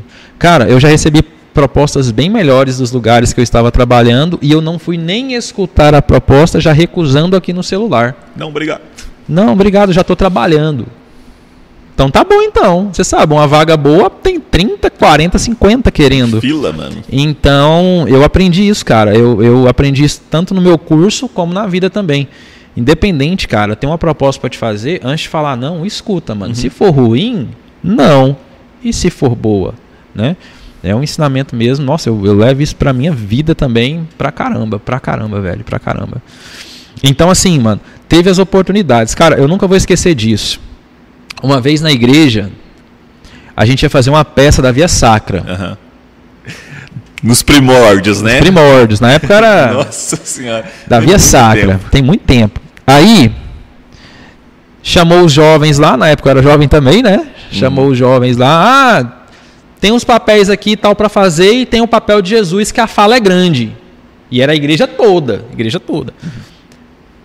Ah, eu não quero pegar Jesus não, eu não quero pegar Jesus não. Não, Jesus tem fala grande, Jesus fica com microfone, Jesus que fala, não sei qual o tamanho da três folhas da fala de Jesus. Ninguém queria, ninguém, Jodson. Quem quer ser Barrabás? Fala o quê? Só não sei o quê, eu. Quem quer ser Pilatos? Eu. Quem quer ser Maria? Eu. Jesus. Cri, cri. Jesus, eu faço. Beleza, tranquilo. Ah, é três folhas. De boa. Ninguém quer fazer, eu faço, de boa. Peguei, mano. Decorei tudo. Fiz a peça. Galera chorou. Na história de Jesus, né, mano? Uhum. Galera chorou, mano. E na peça tem até umas fotos. Eu apanhando, cara, de chicote nas costas, assim. A gente colocou molho de tomate, né? Pra parecer real e tal. Mano, e as, o povo chorando e tal. E a gente foi aplaudir de pé, cara, de pé. A gente se reuniu na sala. Aí o padre foi lá agradecer todo mundo, mano. E as conversas que eu escutei, sabe quais foram? Ah. Nossa, eu devia ter feito Jesus, velho. As conversas assim, nossa, ó, eu devia ter pego o papel. Ó, nossa, olha aí, velho. Não sei por que, que o Robert pegou o papel, velho. Aí ele. Mano, é nesse momento que a gente tem que se destacar. É por isso que eu falo. O cara que tá dormindo, mano, dorme neném. Eu faço. Tem que ser assim, velho. Na nossa vida tem que ser assim. O seu podcast, não sei se isso aconteceu com você, mano. Mas você tem que fazer e ponto final. Ah, eu não posso. Total. Faz, mano. Faz. Sabe? Rolo, até rolê com os amigos. Ah, eu vou pro barzinho e tal, não sei o que. Bora. Ah, não posso ir não. Beleza, eu vou então. Valeu, falou. Mano, a vida tem que ser assim. E é vida que segue, velho. Vida que segue. O podcast tem uma parada engraçada. É, a maioria dos projetos que eu já fiz na minha vida sempre teve outras pessoas envolvidas. E o podcast foi uma coisa muito minha, assim, que eu tava ouvindo demais e eu queria fazer. E falei, velho, vou, vou fazer. E meu primeiro convidado era o Felipe. E foi o primeiro. Só porque eu tinha colocado assim, ah, eu vou fazer o podcast sozinho. Eu não queria chamar ninguém. E na época ele pegou e falou comigo. Ah, mano, se der, eu queria participar. Eu falei, mano, então vamos. Porque eu e o Felipe a gente consegue ter uma interação e duas pessoas para conversar com outra é muito mais fácil. Sim. Saca? Dá uma interação muito maior. Tanto é que eu chamei ele hoje para vir também. Ele falou que não conseguiria vir. Aí chegou um momento que ele por situações familiares e tudo mais. Ele falou, Jota, eu não consigo, não vou conseguir mais ir, por situações de horário e tudo mais. E eu fiquei meio perdido, assim, sabe? Porque no momento tava só eu, de repente ele falou que queria participar. Eu falei, vamos, porque deu um gás assim, é, é mais fácil. E, e do nada ele falou que não vinha, não foi por mal, de forma, não estou criticando ele, muito pelo contrário, eu sei a Mas é aprendizado, tá. mano, é aprendizado e maturidade entender isso. Aí eu falei, velho, vou tocar sozinho ficou depois que ele falou que não vinha, mano, eu acho que eu passei quase um mês sem fazer. Eu falei, mano, vou, vou tocar sozinho. Vou Mas é que assim que funciona, mano. E, mano, meti as caras. Aí eu fiz, fiz com fiz com a Abner. Eu vi com o Daniel também. Com o Abner, com o Daniel. O Daniel vai vir de novo, porque com o Daniel não deu, a, deu um problema na câmera. E já fiz com os amigos meus. E já tem mais gente marcada. Aí eu falei, velho, tinha algumas pessoas que eu ficava assim, igual você te conhece, mas tem muito tempo que a gente não tem um contato mais próximo. Eu fiquei meio assim de chamar. Falei, será que vai? Será que não vai? Aí eu falei, vou ver. Você veio, aí tem outras pessoas também que eu fiquei assim, falar no que vem. Eu falei, mano, que legal, saca? Então, às vezes, você precisa, mesmo se você não tem a, apoio, ou às vezes não tá do jeito que você gostaria que tivesse, porque, sendo bem sincero com você, mano, se o Felipe tivesse aqui, eu estaria mais confortável ainda. Sim. E, cara, eu estaria eu tô feliz, mas estaria mais feliz ainda porque, mano. E ele ia estar tá aqui, ia ele brincar. Ia tá aqui. e eu gosto da presença dele, porque eu gosto dele. Eu e o Felipe tem uma, uma, energia muito boa juntos. Mas, mano, eu tô muito feliz também que o trem tá rodando. Sim, tá mano. indo, mesmo sozinho. Então, cara, independente da dificuldade que você tiver, eu acho que as pessoas têm que enfrentar. Saca? E, Se aparecer a oportunidade de Jesus, é o mais difícil, é o que tem mais fala, é o que você vai dar mais trampo, você vai sofrer um pouco mais, mas no final das contas, talvez é o que te dê mais resultado. Saca? Então essas paradas, quando vem mais difícil assim, mano, é o que tem, bora. E jeito. Isso, isso não é isso não é ensinado assim, ó, em, a gente vai percebendo na vida, né? Uhum. E eu aprendi isso no colégio, mano. Eu aprendi isso no colégio. Cara, eu nunca vou esquecer. Teve uma peça de teatro que a gente estava montando pro, pro final do ano. Uhum. E na peça de teatro o tema era homossexualidade. E o ator principal da festa virava uma, uma drag no final da, da peça. Que doido, mano virava uma drag. Aí começou a falar assim: quem vai, quem vai, quem vai, quem vai. Aí eu fui ler a peça e via que virava uma menina. Eu falei: eu? Nem a pau. Sério, velho? Moça, tá doido. Eu já era tímido. Falava, mas nem a pau. Eu vou pagar esse mico? Nem a pau. Aí eu peguei um papelzinho muito ralezinho. Cara, nunca vou esquecer. Um amigo meu chamado Higino. Higino, se você estiver me vendo agora, você vai me lembrar disso aí, ó. Higino. Higino. Gino, hoje você não tá assim não, mas na época você era cheio de espinha aqui, ó, mano, moleque feio. Feio, feio. Doído. Doído, feio. Falou, eu faço. Falei, a gente começou a rir. Eu ri. Zoou dela. Eu ri, cara. Eu ri. Eu falei, ó o idiota, ó o trouxa. Ó o trouxa. Chegou na peça, mano. Todo mundo lá, os alunos e tal, foi fazer a peça. O moleque fez a peça e tal. No final ele virou uma drag. Mano, aplauso. No outro dia, as meninas, cara. Caiu matando em cima dela. Eu vontade de ter virado drag. Falava, mano, então o segredo é se destacar mesmo, cara. Não tem mico. Sim. Nessas horas não tem mico. Você sabia que tem gente que acha que quando a gente se maqueia, a gente tá pagando mico? Total. Não entendeu o As pessoas objetivo, gente Já velho. passou, tipo assim, a pessoa teve um certo preconceito. Você, tá, Você tá passa rua, maquiagem? Nossa, que coisa esquisita. Você sabe o que é pancake? As pessoas falam pra mim, Robert, você sabe o que é. Você sabe o que é lápis de olho? Claro que eu sei, eu que compro. Sabe que eu sei. Hum, aí não tem nem noção do que, que tá falando, é, velho. Tem nem noção, tá vendo? Mas é assim, cara, é assim mesmo. Então eu aprendi isso na vida, cara. Eu falei, mano, tudo que aparecer agora, que tiver um, algum tipo de destaque e eu puder ir, mano, eu vou, cara, eu vou. Então, a partir daí, mano, eu comecei, cara. Quer ser Jesus? Eu, ah, tem uma proposta pra vocês. Quem vai? Nós vamos, beleza. Chegou no dia, eu fui. Ponto final, velho. Ponto final. Então, assim, mano, é fazer acontecer. E outra coisa, eu, eu não sei como que tá hoje o podcast, mas tá no começo, né? Tá no começo, é, o sexto episódio contigo. Nós sempre tivemos, nós, nós do Alegria, você que foi do Alegria também, Aham. nós sempre tivemos uma plateia reduzida. Sim, Porque geralmente é plateia de uma pessoa só. sim. E sempre deu certo o nosso trabalho, mano. Pra caralho. Independente de quantas pessoas estavam visualizando. Sabe por quê? Porque a gente faz com gosto, mano. Exatamente. Não tem, não tem mais nada por trás. Não tá sendo grana, não tá sendo. Você paga, basicamente. Tipo, alegria, mano. A gente é, tinha que pagar pra fazer. Por mais que fosse é para ajudar no grupo. mais. Mano, a gente tá. Todo mundo que via financiava. Aqui o podcast, mano, tipo assim, é dinheiro tirando do bolso. Vamos. Saca? E, mano, eu acho que dá muito mais tesão. Você fica muito mais. é, é, Do que ter um patrocínio, no caso, é, né? Eu se- também acho, mano. Se vier, mano, ótimo. E vai ajudar a financiar. Eu vou conseguir uma câmera mais melhor. Legal. Eu vou conseguir, sei lá, é, é, várias outras coisas melhores para poder engrandecer o podcast ou qualquer outro projeto. Mas, mano, fazer, fazer, fazer. E eu fico muito feliz, mano, que, tipo assim, vim, vindo uns perrengues aí ultimamente, saca? E, mano, quando eu falei que ia fazer o podcast, Robert, todas as pessoas que, tipo assim, estavam à minha volta, falou, vai. Mas é isso, mano. Vai, faz, saca? O negócio que eu falei no início, falei pra, pra você, da, de- me perguntaram se eu tinha alguém famoso pra trazer. Essa mesma pessoa que me perguntou isso é uma das pessoas que eu mais quero trazer, porque eu admiro a história dele pra caralho. E eu falei pra ele, mano, eu não preciso de, de gente famosa, eu quero fazer o podcast. E justamente porque eu sei que as pessoas que estão à minha volta têm histórias interessantes que podem inspirar outras. E não é porque. E normalmente essas pessoas não são conhecidas pra caralho, essas pessoas. Não, mano. Mas ali dentro daquele mundo que, é- que eu sei que essa pessoa vive, que a gente tem um convívio, é, essa pessoa tem um certo. é, é, como que eu vou dizer? Tem uma história pra contar. Tem, em- tem algo a agregar. Então não é só porque a pessoa é famosa ou alguma coisa que ela tem. Não, mano. Pô, vai olhar. O Alegria tem quanto tempo? Tem oito anos. Tem oito anos. Porra, olha tudo que conseguiu. tudo que conseguiu construir ou alegria em si como grupo para crescer. Quantas oportunidades não surgiram? Porque eu sei de muito perto, eu sei que tem muitas oportunidades boas para você. Teve muitas pessoas que não aproveitou, mas Sim. eu conheço pessoas que aproveitaram muitas oportunidades por fora Sim, também, mano. claro. Que vieram, tipo assim, saca?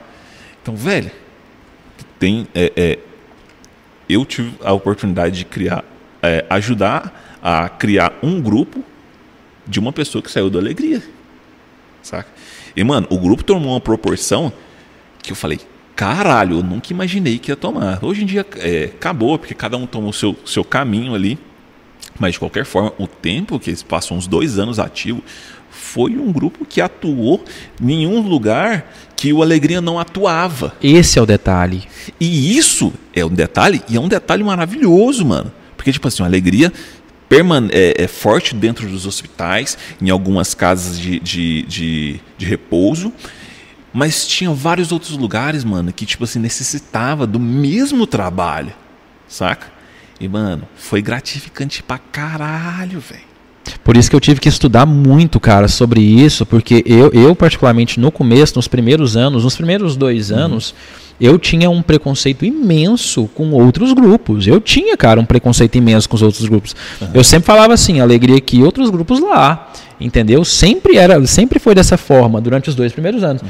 E depois que eu comecei a estudar e ter a mente mais aberta, depois que eu comecei a perceber que quando as pessoas saíam, Algumas ainda continuavam minhas amigas Sim. e perguntavam coisas e tal, e que eu, eu tava confundindo as coisas, eu tava confundindo. Aí eu comecei a entender isso, mano.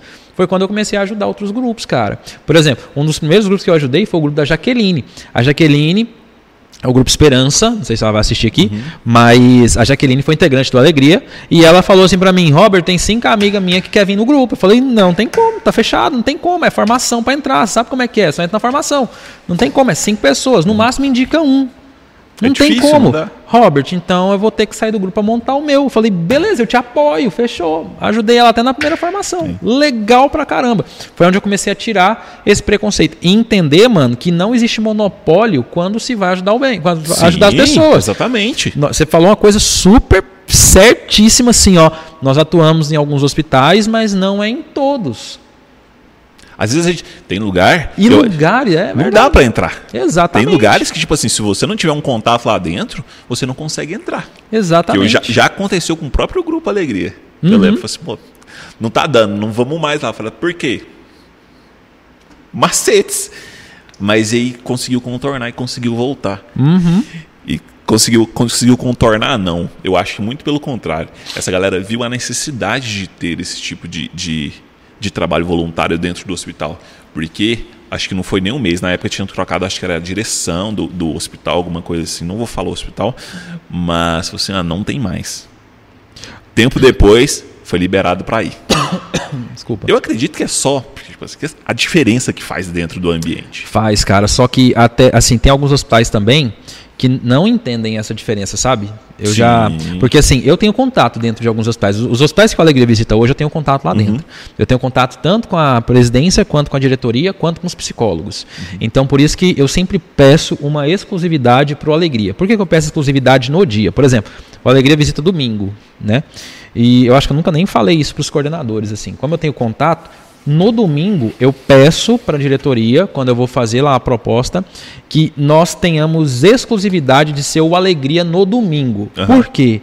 Porque, Jodson, se tem visita de palhaço de manhã e à tarde, à tarde é chato. À tarde é chato, fica maçante, cara. Porque muitas vezes no domingo é o momento que a pessoa está descansando. É o momento em, onde geralmente não há um procedimento e o momento onde a pessoa está ali ou aproveitando um parente ou algo do tipo. Sim. Então por isso que é bom ter num período do dia. Por quê? Porque a gente já foi em algumas vezes, em alguns hospitais, à tarde. É difícil. Não dá, velho. Se tiver um grupo que já visitou Além de ser chamado do outro, você vai ser chamado do outro grupo. Tem pessoas que falam assim, de novo? Ah, nem. Ah, não, já vieram aqui já. Pelo amor de Deus, cara. Ah, não. Então eu comecei a perceber assim, ó, até para isso tem limite. Tem, Tem total. limite. Então é muito bom a gente ser a novidade. A novidade naquela semana. Então, por isso que todos os lugares, mano, eu sempre pedi exclusividade do Alegria. Então, os hospitais que a gente visita, no domingo eu peço exclusividade. É por isso que a gente tem você sabe muito bem disso, os hospitais liberados pra gente. Uhum. Ah, a gente vai para onde? Ah, tá liberado ali, ali, ali. Bora. Fechou. É nós. Nunca trombamos com outro grupo. Por quê? Eu sempre peço exclusividade. E eu sempre passo isso também para os outros grupos. Peça exclusividade, porque é um benefício pro hospital. Sim. Só que, igual eu te falei, tem hospital que não entende. Eu não vou citar o nome do hospital que não entende, mas uma vez eu fui fazer uma proposta para um hospital, fica lá perto de casa, e quando eu cheguei para o diretor, conversando com ele e tal, ele falou assim para mim, ó, e quanto quanto que o hospital vai ganhar se vocês vierem aqui? Quanto o hospital vai ganhar se vocês vierem aqui? Eu falei, como assim? Ele falou parte financeira. Quanto o hospital ganha? Eu falei, cara, mas a gente vai visitar os pacientes aqui, a gente vai dedicar o nosso tempo. Aí ele, beleza, mas quanto o hospital vai ganhar? Aí eu só levantei e fui embora. Eu nem. Não tinha nem o que fazer. Não tinha nem o que fazer. Infelizmente tem hospital que não entende essa, essa metodologia. E os hospitais que entendem percebem a mudança, percebem a melhoria. Percebe demais. Principalmente quando é, tem o. Todo hospital vai ter o psicólogo, os psicólogos que, que são responsáveis. Sim. Mas é, é, quando os psicólogos são, são ativos e eles é, fazem um suporte na visita. Porque o que, acontece? Você não está tendo só é, uma visita, você está tendo um suporte psicológico, porque o psicólogo vai a, começar a avaliar. Nesse domingo, o, os pacientes tiveram algum tipo de melhora, se eles tiveram, é, é, qual foi a reação, se foi positivo, se foi negativo.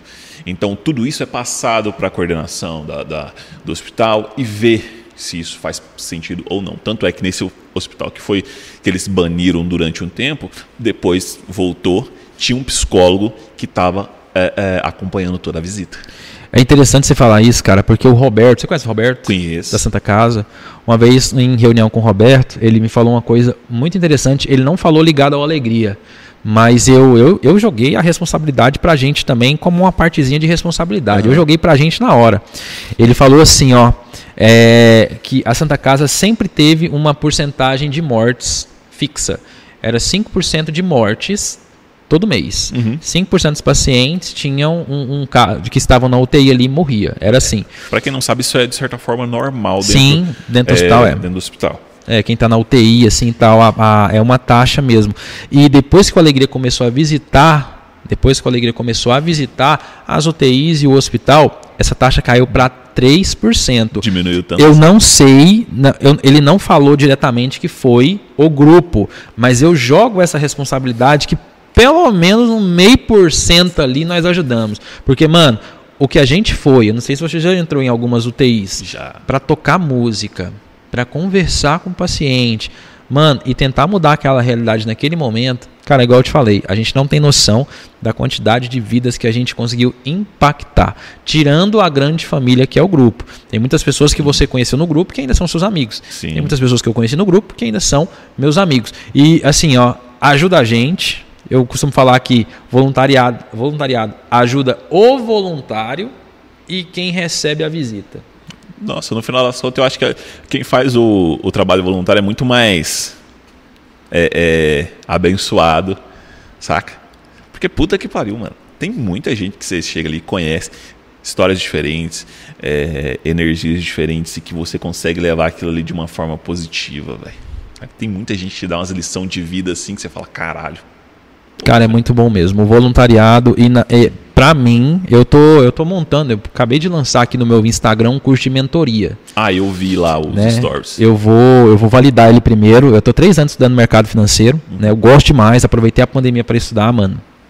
E, e faço investimento já tem praticamente três anos e tenho bons retornos, graças a Deus, devido aos estudos.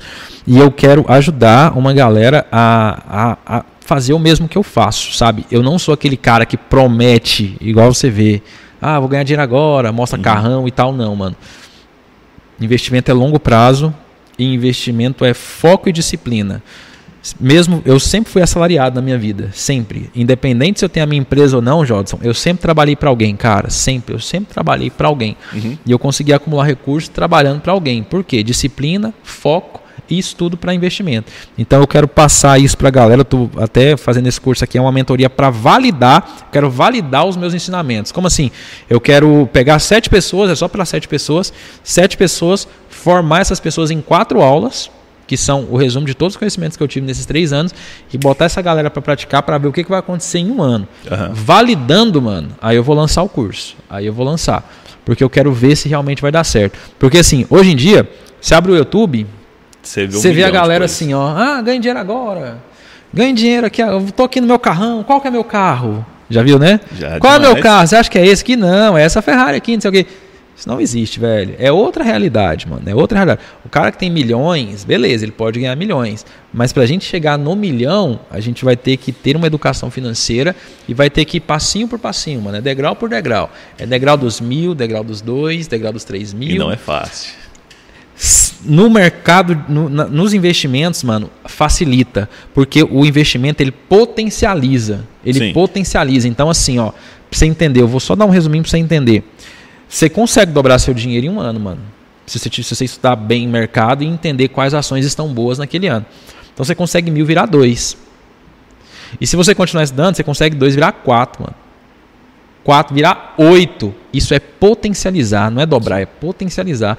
8 virar 16. 16 virar 32. Isso é potencializar seus ganhos. Nesse caso ali, na real, mil virou os 17. Em 5 anos, cinco mil anos. virou 16, 17 mil reais. E se eu tivesse colocado, ao invés de mil, colocasse 10? Era 160. Entendeu? Então, é esse tipo de potencialização. Só que, mano, é 5, 6, 7 anos. É isso que a galera tem que entender, que o trem é um longo prazo. É, pelo amor de Deus, você que está me assistindo aqui agora, não existe investimento de hoje para hoje. Investimento é longo prazo. Ninguém compra um trem e quer ganhar dinheiro amanhã. Pelo amor de Deus. Se é investimento, é longo prazo. Por favor. Isso é, isso é conceito básico de administração, uhum. tá? A não ser que você. Mano, o melhor investimento de longo prazo hoje chama imóveis. Mas pra você comprar um imóvel, você sabe, né? Porra, tu tem que tirar uma puta grana do bolso. Então, se você não tem essa grana, estude e faça investimento em outras coisas. Porque hoje em dia poupança não vale a pena. Porra, poupança. 3% no ano, a inflação é 5%, você perdeu dinheiro. Você coloca 100 reais, no final do ano você tem 103. Com 103 reais você compra menos coisas do que com 100 reais no começo do ano.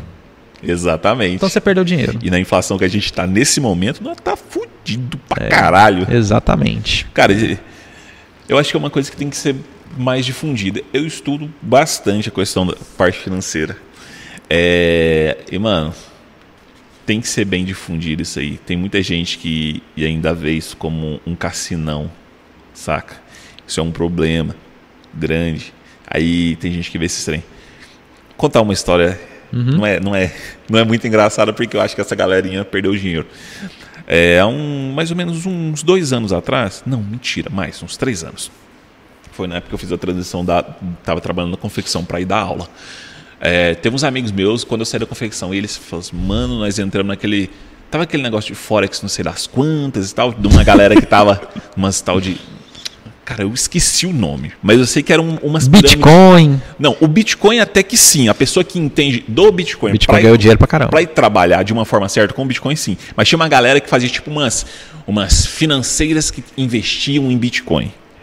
Aí teve dois amigos meus. Um não é tão amigo assim, mas outro é um amigo próximo. Assim, mano, o trem tá dando dinheiro porque não sei quem tá ganhando, não sei quem tá ganhando grana. Aí ele falou, ah, eu coloquei tanto, já ganhei uma, uma micharia ali assim, tal, tal. E eu falei, mano, abre o olho. O que eu falei foi isso. Foi assim. Aí dei exemplos. Teve uma. Teve, vou falar essa porra. Teve a Telex Free um tempo atrás. Teve outras, outras situações. Eu falei, mano, fique esperto, porque isso aí. É, se você quer investir, vai de uma forma certa. Tem a porra da, da, bolsa de valores, tem um monte de coisa lá que você. E se você parar um mínimo ali, meia hora por dia para estudar, em um Nossa. mês você vai saber muito mais coisa e vai conseguir ganhar uma grana legal que você vai ter um pouco mais de segurança do que você metendo nessas não, não, não, vou, vou, vou, vou. O que, que aconteceu? Faliu. Faliu e a galerinha perdeu a grana. Sabe o que, que eu, fico, eu ainda fico feliz? É porque esses amigos meus não tinham tanta grana para colocar. Então eles não perderam tanta grana. Porque eu sei de pessoas é, que não são amigos meus, mas que eu conheço, que torrou carro, mano. Tinha dois carros, falou, porra, a galera tá ganhando grana. Foi lá, ficou com um carro, vendeu o outro e tá com a porra do dinheiro. Mano, você pega 15, 16 mil, tacar num trem desse, piramidizou no. Blá. Mano, o cara perdeu o carro que ele passou anos pagando. E pra ele recuperar essa porra de novo. Mas o brasileiro ele sempre gostou de coisa fácil, né, Jorge? Sim, sempre gostou de coisa fácil. Mano, eu tenho um pé atrás pra caralho. Deve ser por isso que eu não ganho tanta grana ainda. Mas eu tenho um pé Mas atrás você não perde. tudo, mano. É. é. é. melhor perder a oportunidade do que perder dinheiro. Vai por mim. Ah. Ensinamento básico. É melhor perder a oportunidade do que perder dinheiro, Dependendo mano. Dependendo das coisas, mano. E assim, ó, é, é interessante mais você falar isso, cara, porque tudo que te dá um alto, uma alta lucratividade também te dá um alto risco de perda. Sim, total. Tá, então esses negócios aí de igual Avestruz Master. Ah, esse dia eu vi um vídeo da Avestruz Master, o cara repostou lá. Eu falei, caralho, mano, que golpe do caralho. O cara colocar 10 mil e ganhar uma casa de 100 mil, e não existe isso, mano. Multiplicar o patrimônio por 10, assim, em tão pouco tempo. Então, assim, Você cara. Você foi muito bravo, tiver pegado uma Magalu há, há um e pouquinho. Há muitos é, anos atrás. Mas aí é muitos anos atrás. Igual eu te falei, investimento ele é longo prazo, Sim. né? E se você e se você tem esses estudos, se você realmente estuda, você entende o mercado antes das coisas acontecer. Por exemplo, Tem um segmento que eu gosto muito de investir, mano, e, e, e eu não, e ninguém precisa nem estudar para perceber isso, que é o ramo de petróleo. Petróleo você vê que sempre vai estar mais caro. Por quê? Porque é um bem finito, ele vai acabar uma, uma Aham. hora, ele vai acabar. Então, assim, ó, o petróleo, mano, ele. Você nunca vai ver o petróleo ano que vem mais barato que o ano passado. Ele sempre vai estar mais caro. Sim. Então, petróleo é um, é um segmento, mano, qualquer parte do petróleo ali, que você pode investir, mano, de olho fechado e esperar cinco anos. Pode investir de olho fechado e esperar cinco anos, mano. Você vai ter ganho. Isso eu te garanto. E não é 3% igual poupança, não, mano. Porque petróleo aumenta e muito. Eu e lembro daquela muito. época que tava aquele rebuliço todo pra, é, de mudança de governo, né? De impeachment, na verdade. Uhum. E, mano, as ações da Petrobras, vlau! Nossa, Mano, na época eu falei, caralho, tá caindo. E eu não entendia muito, não, mas fazendo o, o básico ali que eu, que eu tentava estudar na época, eu falei, caralho, mano, se comprar uns 2 mil conto, olha de cabeça. Era Nossa, 2 você- mil conto é muito pouco. Se você comprar uns 2 mil conto de ação da, da, da, da Petrobras Você tem agora, uns 200 mil hoje, você vai ganhar uma graninha ali, hein? E, mano, dito e feito.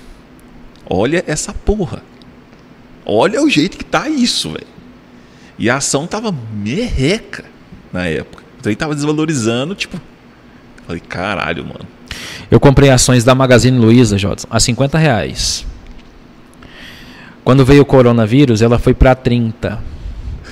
Perdi 20, né? Pra que, não, teoricamente, pra quem não, não entende, fala assim, caralho, tô vendendo tudo, porque eu quero ganhar meus 30, pelo menos.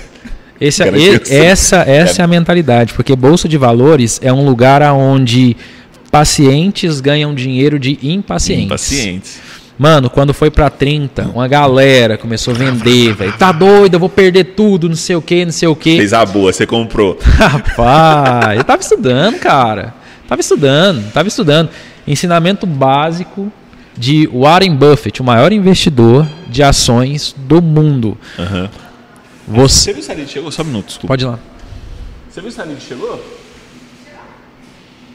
Você quer lá falar com ela? Não, é só pra saber se ela chegou mesmo Ah, pra tá. então. Valeu. Ensinamento básico de Warren Buffett, mano. É... Você compra no rumor dos tambores, que é a crise, Uhum. e você vende no som dos violinos, que é o pós-crise. É isso que funciona, mano. Então eu encaro como uma promoção. Aham.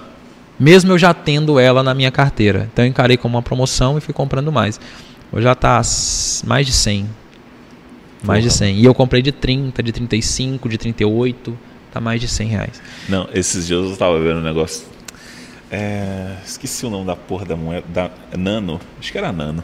Mano, e eu vi um velho falando, falou assim, porra, Nano é isso, é isso. E ele falando da tecnologia, falou que comprava a, a, a porra da moeda por conta da tecnologia dela.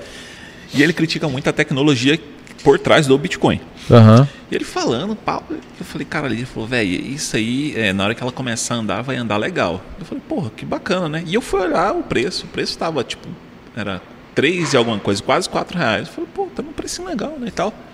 Quando foi, acho que foi mês atrasado, o trem empurrou, do nada. No dia ela começou a subir, na hora que eu, eu vi que ele falou que tava subindo, beleza, eu vi que tava 18. É, isso foi à tarde. À noite tava 25 dormi, acordei 32. Eu falei, vai tomar no cu, mano. E aí, tipo assim, depois ela, claro, quando ela pega o hype, vai subindo, subindo, subindo. Chega um ponto que ela estabiliza e voltou ali pros seus 18 reais. É. Mas, cara, tava é, antes, né, porque ela tem o gráfico, né? Tava 5 e pouquinho. E ela estabilizou. Hoje eu não sei quanto tá, mas ela passou um bom tempo ali nessas médias dos 18, 19. Falei, caralho, sabe aquele trem que você. Ele falou, mano, foi muito tempo. Depois ele falou, velho, vocês estão loucos pra comprar nan- Nana agora? E eu comprei essa porra quando era 70 centavos. Pois é. Quem comprou Bitcoin já foi caralho. 30 centavos, mano. Bitcoin já foi 30 centavos. Bitcoin hoje tá 100 mil reais, velho. 100 mil conto, mano. Bitcoin foi 30 centavos uma época. Aquele cara que tava fazendo, tipo assim, uma operação pra procurar um HD no lixo que tinha não sei quantos Bitcoin. E o HD tinha uma senha Caralho. E ele não conseguia abrir o HD, né? Inferno, pensa- a pessoa se fudeu pra Complicado. caralho, mano. Mas é igual eu te falei, mano, o, a- a- o brasileiro ele gosta muito de coisas fáceis, né? Coisas fáceis. Tipo assim, ó, e esquece que um dos princípios básicos também é investir somente naquilo que você conhece. Por uhum. isso que o meu curso de investimento não é para te ensinar a investir, é para que você conheça uma forma de investir. E se você acha que vale, que está interessante, aí você deve estudar mais e investir. Uhum. Ninguém ensina a ganhar dinheiro, até porque quem ganha dinheiro não ensina, Jodson. Quem é ganha mesmo? dinheiro, uai, quem ganha dinheiro ensina. Porra, sei lá. Você começou a ganhar dinheiro de um jeito, você vai ensinar os outros? Porra, eu quero ganhar o máximo possível daquela fonte. não quero ninguém extraindo dela. E bolsa de valores é assim, ó. Eu ganho de quem analisou de forma incorreta. Não sei se você sabia uhum. disso. Quando eu compro uma ação, alguém teve que me vender ela. Sim. Né? Então eu tive que ganhar de alguém. Porque eu ela ganhei. tem uma cota, né? Para quem não sabe, tem uma quantidade X. Eu ganhei de alguém. Então alguém perdeu o dinheiro naquele momento. Se eu comprei a ação subiu, a pessoa que vendeu perdeu o dinheiro. Uhum. Aí você acha que as pessoas vão querer ensinar outros a ganhar dinheiro? Pode perceber, quem ensina quer vender curso. Pra caralho. Quer vender curso. E curso é caro. Essas pessoas, se ganhassem dinheiro com bolsa de valores, não tava nem aí para curso. Então, essa é uma opinião minha que eu já percebi. A pessoa que ensina, ensina, muitas vezes ela não ganha dinheiro na bolsa de valores. Ela não ganha dinheiro na bolsa de ganha valores. Com ela ganha no curso pela famosidade, ganha no curso pela, pela quantidade de pessoas que ela consegue alcançar. Ninguém. Eu estou fazendo a minha mentoria. Minha mentoria é sete pessoas e ela vai ter uma duração, mano, de mais ou menos seis meses, um ano. Eu vou esperar esse tempo para ver o que, que vai acontecer. Você vai passar todo esse tempo dando suporte? Se dando suporte e se tiver, tanto é que eu estou fazendo, mano, eu fiz um valor simbólico só para ter seriedade no negócio. Porque qual, se fosse de graça, Pode falar, 100 reais. Caralho. Só para ter seriedade no negócio. Sabe por quê? Porque uhum. eu sei que se eu fizer de graça, galera vai fazer por fazer. É igual a academia. Por que, que a academia te cobra antes? Porque se ela te cobrar depois, além de você não ir, você não paga. né? Ah, vou pagar porque eu não fui. Né? Assim, ela te cobra antes. Por quê? Porque se você não for, tá pago, meu querido. Não Aí, foi problema seu. Você tem a, obrig a, obrigatoriedade de ir. Então, por isso que eu tô cobrando, mano, um valorzinho simbólico, só pra galera ter a obriga obrigatoriedade de fazer. Porque senão, mano, também perde essa, esse tesão de fazer. Uhum. Eu, quando eu mexia com futebol, olha, olha, olha a comparação. Mexia com futebol, Jodes.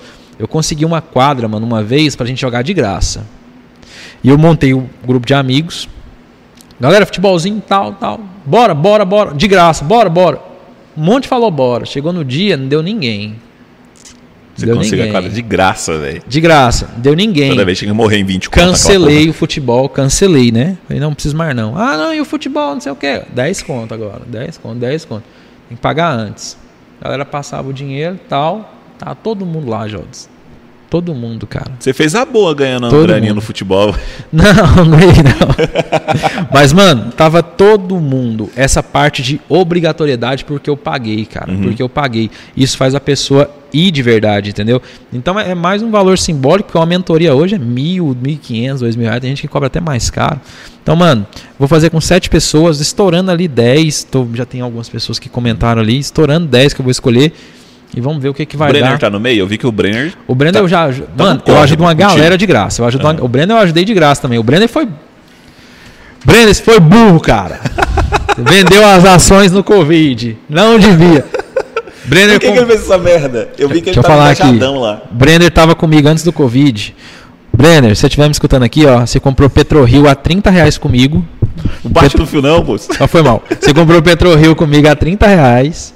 Foi pra 15 ele falou, vou sair dessa porra.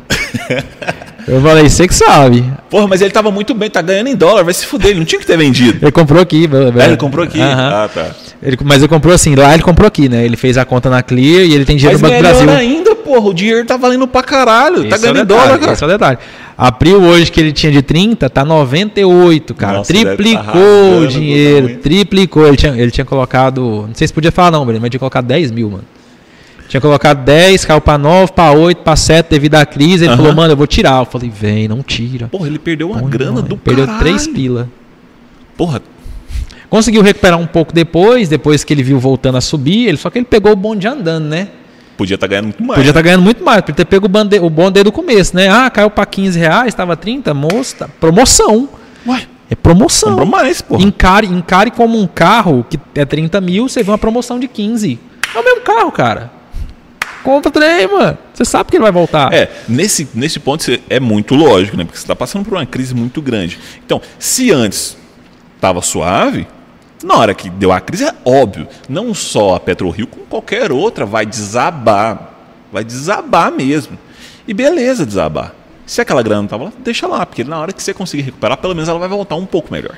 É por isso que quem tem dinheiro ganha mais dinheiro nesse momento. Porra, como que não ganha? Eu queria ter o dinheiro. Quem te- é, mas aí, é, esse, é- esse é o detalhe, é a educação financeira, né? Sim. É o economizar ali 50, 100, 200. Mano, eu já fiz as contas.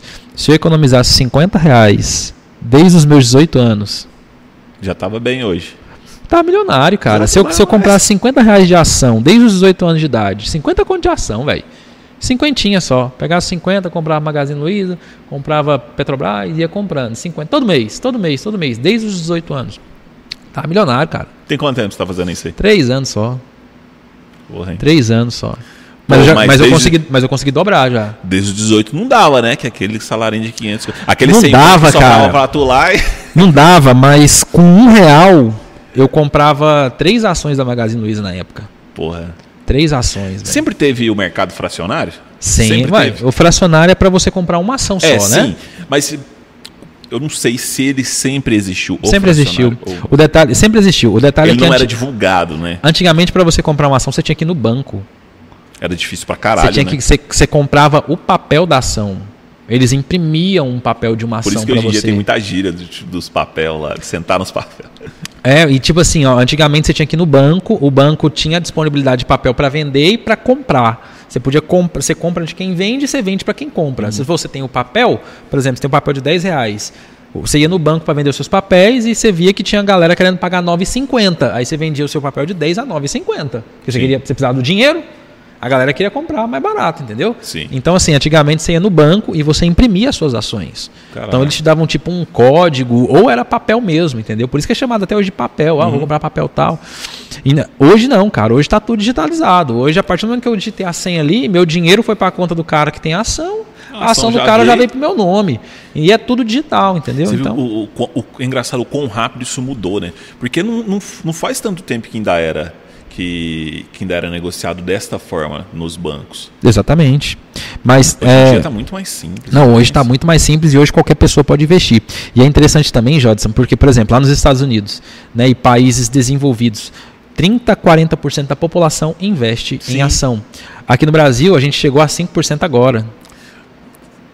Uma coisa que eu vejo é que tem muito, muita coisa ainda que pode ser aproveitada, né, de certa forma. Então, assim, ó, o que, que faz uma ação subir? Quantidade de pessoas querendo comprá-la. Se somente 5% da população investe, quando a gente chegar a 10%, ou seja, mais 5% de pessoas comprando, no mínimo as ações vão dobrar de preço. Faz sentido.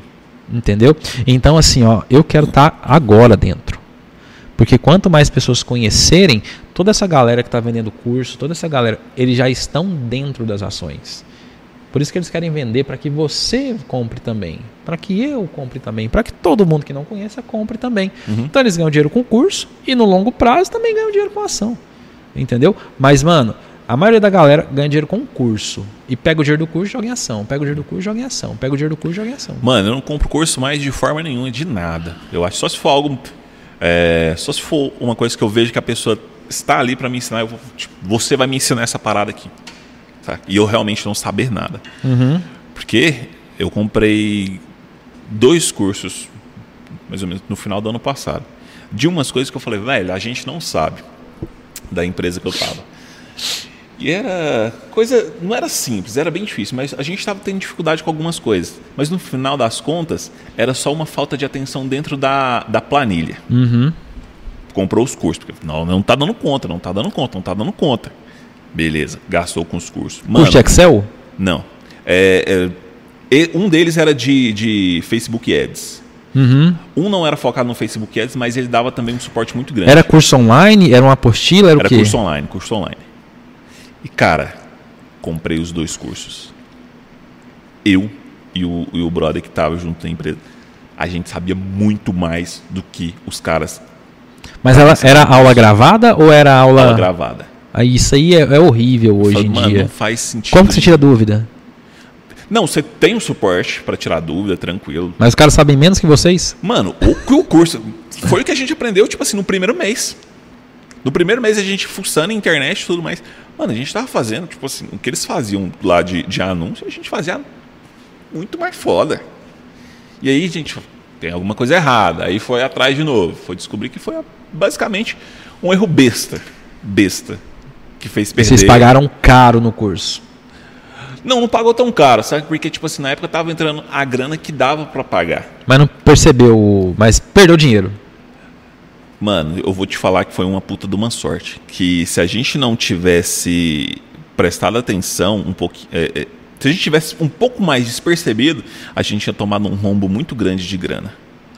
Que a gente não ia ter nem de onde tirar a porra desse dinheiro. Mas foi muita sorte que eu. Mano, ficou no zero a zero. No final das contas, acho que na, ah, na que conta bom, lá então, né? sobrou um e pouquinho. Tudo pago, tudo liso. Mas era o mês de falar assim, caralho, nós estouramos. Foi o mês, falou, nós estouramos mesmo. Foi ver o trem. E falou, a porra do curso não ajudou em nada.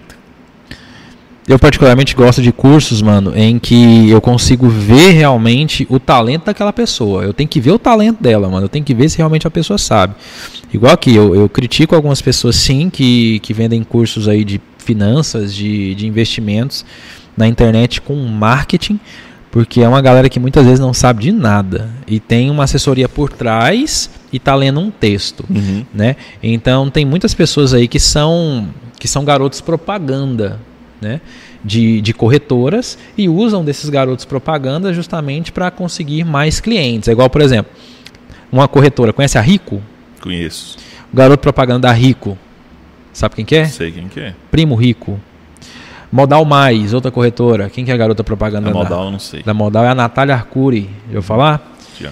Então, assim, é uma galera que, querendo ou não, mano, é, se mostra como investidores. Sim, eles investem. Mas eu já vi alguns vídeos e são ensinamentos bem básicos, bem básicos mesmo, sabe? Tem uma assessoria por trás. E muitas vezes fala besteira. Então, assim, ó, eu gosto de, da galera que mostra seu talento. Igual, por exemplo, eu, eu fui uma vez, uma vez numa aula de forró, mano. Uma uhum. vez numa aula de forró. E foi um, um, amigo meu que era professor que me ensinou. Ele falou assim, ó, mano, toda vez que você for dar aula de alguma coisa que você tem que mostrar, que você tem que mostrar tipo corporal, sabe o que, que eu faço quando a galera não me conhece? Primeiro eu vou dançar. Depois nós vamos para aula. Então vocês tudo me visualiza dançando. Aí o cara pega a professora, todos os alunos tá tudo assim, ó. Caramba, velho. Caramba. Caramba. É, prime... é por isso que muitas vezes, nas minhas primeiras aulas, mano, quando a galera não me conhece, sabe o que, que eu faço? Eu coloco meu currículo. Sério? Onde a galera percebe primeiro quem eu sou, para não me julgar. Então, mano, eu sou isso aqui, sou formado nisso, sou criador disso aqui, eu faço isso aqui há três anos, dou mentoria, dou não sei o que, não sei o que, não sei o que. Beleza? Beleza. Agora vamos para aula de finanças. E se eu consigo, querendo ou não, mano, eu, eu tenho ali a minha a minha base e uhum. até o respeito de quem está vendo até o respeito de quem está vendo. Porque, mano, eu particularmente, eu não compro curso só por comprar. A não ser que aquela pessoa tenha um talento nisso. Eu já comprei alguns cursos sim. Mas a galera tem que me mostrar talento, mano. E, e eu tenho que aprender também. E eu tenho que fazer por onde também, né, mano? Por... Então, assim, tem uma galera que vende puramente por marketing. Puramente por marketing. Só para ganhar ali o dinheiro e tal, ensina coisa básica e tal, e tá ganhando uns trocados. Sim. Agora, mano, tem uma galera que tem uns cursos muito bons, viu? Só que infelizmente não aparecem. É, porque normalmente é uma parada muito nichada, né? Quando a pessoa é muito, muito boa mesmo, é, ela faz algo muito nichado que é especificamente para aquelas pessoas. Então, a pessoa mesmo que a gente aprendeu a fazer os anúncios e tudo mais, que a gente aprendeu tudo de graça, ele tem um curso muito brabo. Sim. Mas a gente não precisou do curso dele. Entendi. Porque tudo, tudo que a gente, a gente precisava dentro do, do, do, do nosso negócio, ele ensinou de graça ali, tá, tá disponível para quem quiser ver. E é, cara. E o cara é crânio. O cara é, é monstro. O cara é monstro. Ganha dinheiro de outro, de outro jeito, viu, Jodson? Ganha dinheiro de outro jeito. Com certeza. Tranquilamente. Com certeza. Tranquilamente, tranquilamente. Então, é basicamente isso, cara. Tem que mostrar o talento. E para ele mostrar o talento, ele teve, deve, teve uma conversa com você? O que, que foi? Você conversou uma vez com essa pessoa? O que, que foi? É, ele, não, o, viu o vídeo e ele. Na real, eu só vi o vídeo dele e falou: Cara, isso faz muito mais sentido. Aí aplicou e deu certo. Então, se esse cara tiver nesse curso, com certeza ele teria muito mais sucesso do que um outro cara tiver Nossa curso. senhora, se ele falar assim, "Ô, isso aqui assim, assim tá errado. Mas Ele mostrou o talento dele acabou, mano. É. É isso aí. É desse Mas, cara, jeito. o, disso mesmo que, que a gente tava atrás, ele nem. Nem tem curso, ele tem curso de outras coisas lá, que, tipo assim, de certa forma, sou muito mais. Tipo, como montar uma loja boa, que é, é- é envolvido com, com sites, né? Como montar um- um- uma boa é, é, página de vendas e tudo mais. Essa é a parte da. Mas a parte de vender mesmo, colocar o trem para rodar no Facebook e tudo mais, que é o Facebook Ads, de graça, faz aí. E deu certo pra caralho. Legal, mano. Eu, igual- eu igual te falei, mano, tem muitos cursos bons que infelizmente não tem a visibilidade que mereciam ter. Muitos. E tem muitos péssimos que têm uma visibilidade muito grande justamente pela euforia das pessoas. Mas é isso, é isso mesmo. E quando que começa? O que? A mentoria? É. Começa na quinta-feira agora. Eu já vou selecionar aqui, já está aqui no meu Instagram, eu vou selecionar. Já deu. Eu vou selecionar sete, né? Se eu não me engano, tinha 35 já números lá, vou ter que escolher. Vou ver se eu escolho mais pela vulnera- vulnerabilidade da galera. Vou escolher pessoas que têm uma, ida- uma idade um pouco mais avançada, Aham. porque tem menos tempo, né? Assim, menos tempo de investimento, né? Então, eu vou escolher umas pessoas que têm uma idade um pouco mais avançada e que também vou dar uma analisada ali se são pessoas que eu conheço ou não, devido à vulnerabilidade. Mano, eu não tive aula de educação financeira no colégio. A gente nem Ninguém. a gente Tem. não sabia nem, Ninguém não tinha tem. nem noção do que, que é isso. Nem noção. E veio à tona assim, ó. Lá fora, a galera tem aula de educação financeira quando moleque, mano. Você pode ver filme americano, você vai ver. A galera ganha mesada e tem. Faz isso com a mesada, aquilo com a mesada. Se você sair desse- dessa rota aqui, você não tem mesada da semana que vem e tal. Já aprende. O brasileiro não tem isso, mano. Ensina a trabalhar com dinheiro de uma forma mais é, lógica, né? De uma forma Sim. certa. Economiza seu dinheiro, você compra uma bicicleta daqui no final do ano. Lá fora a galera já tem essa parte de educação financeira. E aqui, mano, virou o boom agora. Boom de educação financeira, boom de bolsa de valores, né? Uhum. Então quem tá nesse ramo, quem já estava nesse ramo, tá aproveitando, tá ganhando dinheiro, né? Nossa, Obviamente. Quem tava antes, com certeza, estava nadando muito. Cara, e hoje as ações. Braçada. É, ué, porque as ações estavam bem baratinhas, mano. Aí vê a galera comprando, comprando, comprando. Olha o que, que fez com as ações. Só que, mano, não vai parar aí. Vai continuar. E eu já tô no bonde. Eu já tô no bonde, entendeu? O real tá muito fraco. Então, tem muita galera de fora que investia aqui que saiu. Sim. O que que isso im- im- impacta aqui? Impacta o seguinte. Fica quando, mais barato quando a a pessoa. pra gente? Sim, ela desvaloriza, né? Ela Aham. desvaloriza, ela fica mais barata. Então, assim, ó, quando a galera de fora sai, eles estão vendendo as suas ações. Exato. Tem a galera que está comprada e a galera que está vendida. Uhum. A galera que está comprada é assim, ó. Eu, por exemplo, eu estou comprado nas minhas ações. Então eu tenho as minhas ações ali com o meu nome.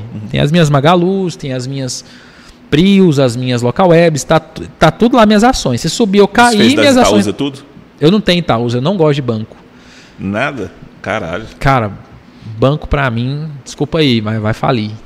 Na minha opinião, pelos meus estudos. Porra, vai falir não, mano. Banco- Porra, tá tudo migrando anos, pro, mano. pro digital. Como que essa porra vai falir? Nubank, Inter, BTG, original vai acabar com Itaú, Bradesco, Banco do Brasil. Mano, ninguém vai querer banco físico daqui 5, 10 anos. É, não faz nenhum sentido, né? Ninguém vai querer pegar fila. Mano, eu faço tudo pelo Nubank. Tudo. Cartão de crédito. Mano, eu pago meu Nubank na hora, libera meu limite lá. Libera na hora, cara. Você tem Nubank? Tem. Libera na hora. Você consegue fazer transferência de graça. Antes de existir Pix. Você lembra? Você fazia transferência de banco para banco de graça, sem precisar de Pix, mano. Como que banco ganha dinheiro? Com empréstimo, que eu consigo fazer pelo Nubank também, e através das transações. DOC 9,99 no Banco Nossa, do eu achava um Brasil. absurdo isso, velho. Mano, Absurdo. escuta. Cinco anos para banco físico. Cinco anos para banco físico. Não vai durar muito tempo, cara. Eu não invisto em banco devido à tecnologia. Infelizmente, tarifa. Quanto você paga de tarifa no seu Nubank? Nada. Mas é, vai fazer uma conta no banco físico. Você tem manutenção de conta. A única conta que eu tenho até hoje na minha vida sou da caixa só, que eu precisei mesmo. E você deve ter uma manutençãozinha dela todo mês. Ah, com pra certeza. pagar uns R$19,90, R$29,90. É porque você não percebe pagando. O dia que você Não. perceber, você quer vazar fora. Não, o meu não tem não, o meu é... É conta universitária? poupança, ah, é a poupança. Poupança, não tem. nada, não. Poupança não tem. Mas quem tem uma contazinha corrente, mano, paga. Eu tenho uma conta da caixa, só pra ter. Eu pago manutenção de conta. Porra. E eu só tenho conta da caixa, mano, porque é canseira fazer saque pelo Nubank. Eu acho canseiro É. fazer saque pelo Nubank. Então minha conta da caixa é só para saque. Quando eu preciso de dinheiro, eu vou no Nubank, transfiro para a caixa, vou lá e saco. É, e tipo assim, você, esse tempo atrás eu passei um perrengue, mano. Que eu, tipo assim, eu falei, preciso pegar um. um era um Uber, um trem, eu sei lá. Eu precisava de dinheiro. Eu precisava de 20 conto, velho. Eu olhei na carteira e falei, caralho, eu não tenho 20 conto. Eu tive que pegar 20 conto com o Beto emprestado aqui. Emprestado não, eu falei assim, mano, me dá 20 conto aí e eu te faço um Pix aqui. Perdeu totalmente aquela noção de fazer, não, eu preciso ter pelo menos 50 reais na carteira. Não. O povo me paga em dinheiro hoje em dia, velho. Eu falo, caralho, mano, e aí? Você me pagando dinheiro por quê? Transfere essa porra aí. Saca? Você começa a achar esquisito. Eu já tô começando É a achar desse esquisito. jeito, mano. Desse jeito. E é assim, igual eu te falei, banco, na minha opinião, daqui uns tempos aí vai. Vai infelizmente ter uma queda brusca, cara, porque os bancos digitais estão dominando, cara. Banco digital hoje está dominando muito. E se você ver as ações aí do Banco Inter, por exemplo, mano, Banco Inter tá 140 uma ação do Banco Inter. BID 11 tava 3 reais, velho. Há uns 3 anos atrás. Tá 100, 100, é 140? Caralho, subiu isso Mano, tudo subiu já. Pra caramba, velho. Pra banco, banco. Agora, se você comprar, você tem que pagar 140, né? Infelizmente, né? Mas quem comprou lá nos 3, nos 4, nos 5 real, mano. mano, a ação da Magazine Luiza subiu 350%, por, 350 mil por cento. Quem comprou mil reais tem 350 mil reais. Ficou absurdo, absurdo. Subiu mesmo. demais, cara. Então, assim, é, é investimento a longo prazo, mano. Não adianta. É analisar segmento. Igual eu te falei. Bem infinito, petróleo. Cara, pode investir de olho fechado, mano. Petróleo, você pode. Ali, Aquela ali um tempo atrás chorou. Falou assim, ó, devia ter. A mesma coisa que eu falei, devia ter comprado a ação da Petrobras quando deu aqueles petecos lá. Você tem algum investimento ou não? Eu. Você- Mó furada. Mó furada. Vocês são. Minha noiva. Ah, não sabia não. Parabéns, parabéns, parabéns. Ali- E você não investe não, Jodson? Mano, tô precisando fazer um dinheiro mesmo nesse momento, né? Tá Tá precisando fazer minha mentoria, mano. Mano, tá precisando fiquei, tipo minha assim, mentoria. Vou falar um trem pra você, passei um perrengue fudido. Porque na época eu falei assim, nossa, tá começando a melhorar. Mano, veio pandemia lau. Porque, mano, eu tra- trampava de costureiro. Aí apareceu a oportunidade, vai ouvir as propostas, de dar aula.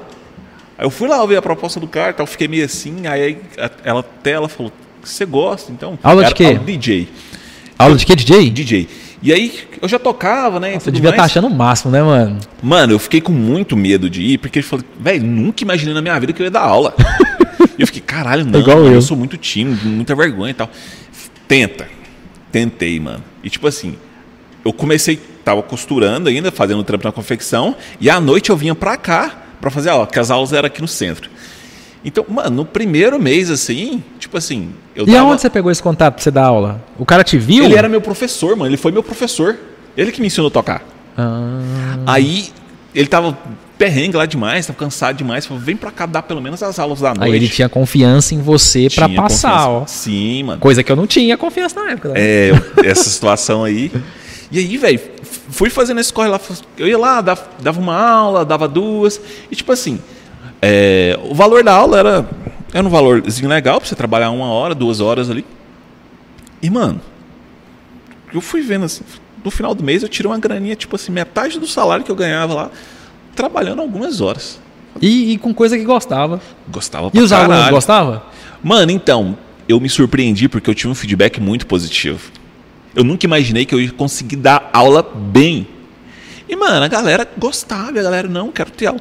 Mano, a pessoa de chegar lá e falar assim, não, quero ter aula com o Jotos.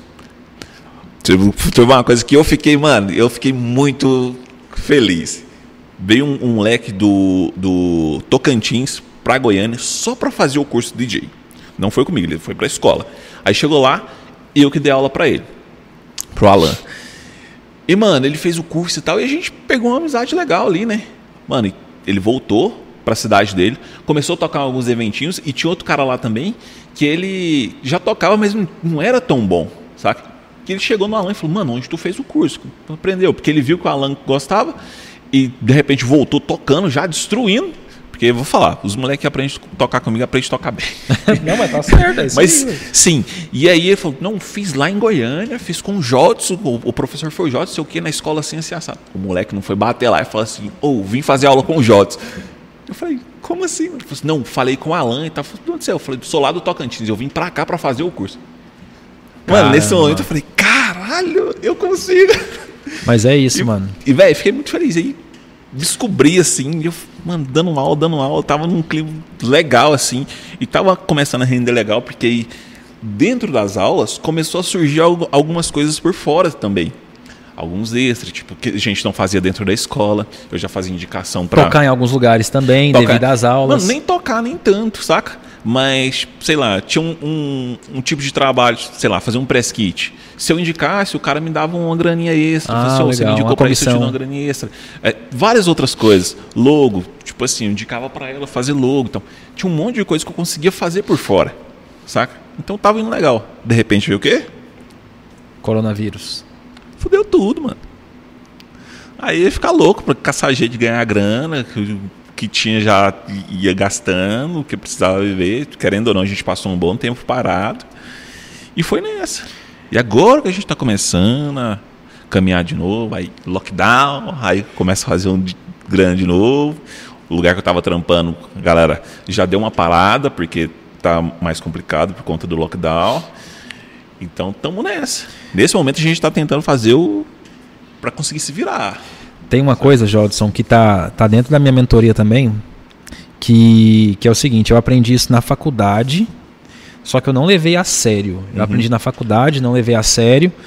E eu fui levar a sério isso depois de, de um tá tempo. legal aí, Jap? Valeu. Fui levar a sério depois de um tempo. O que, que acontece, Jodson? Eu tive todas essas dificuldades que eu te falei no começo da vida.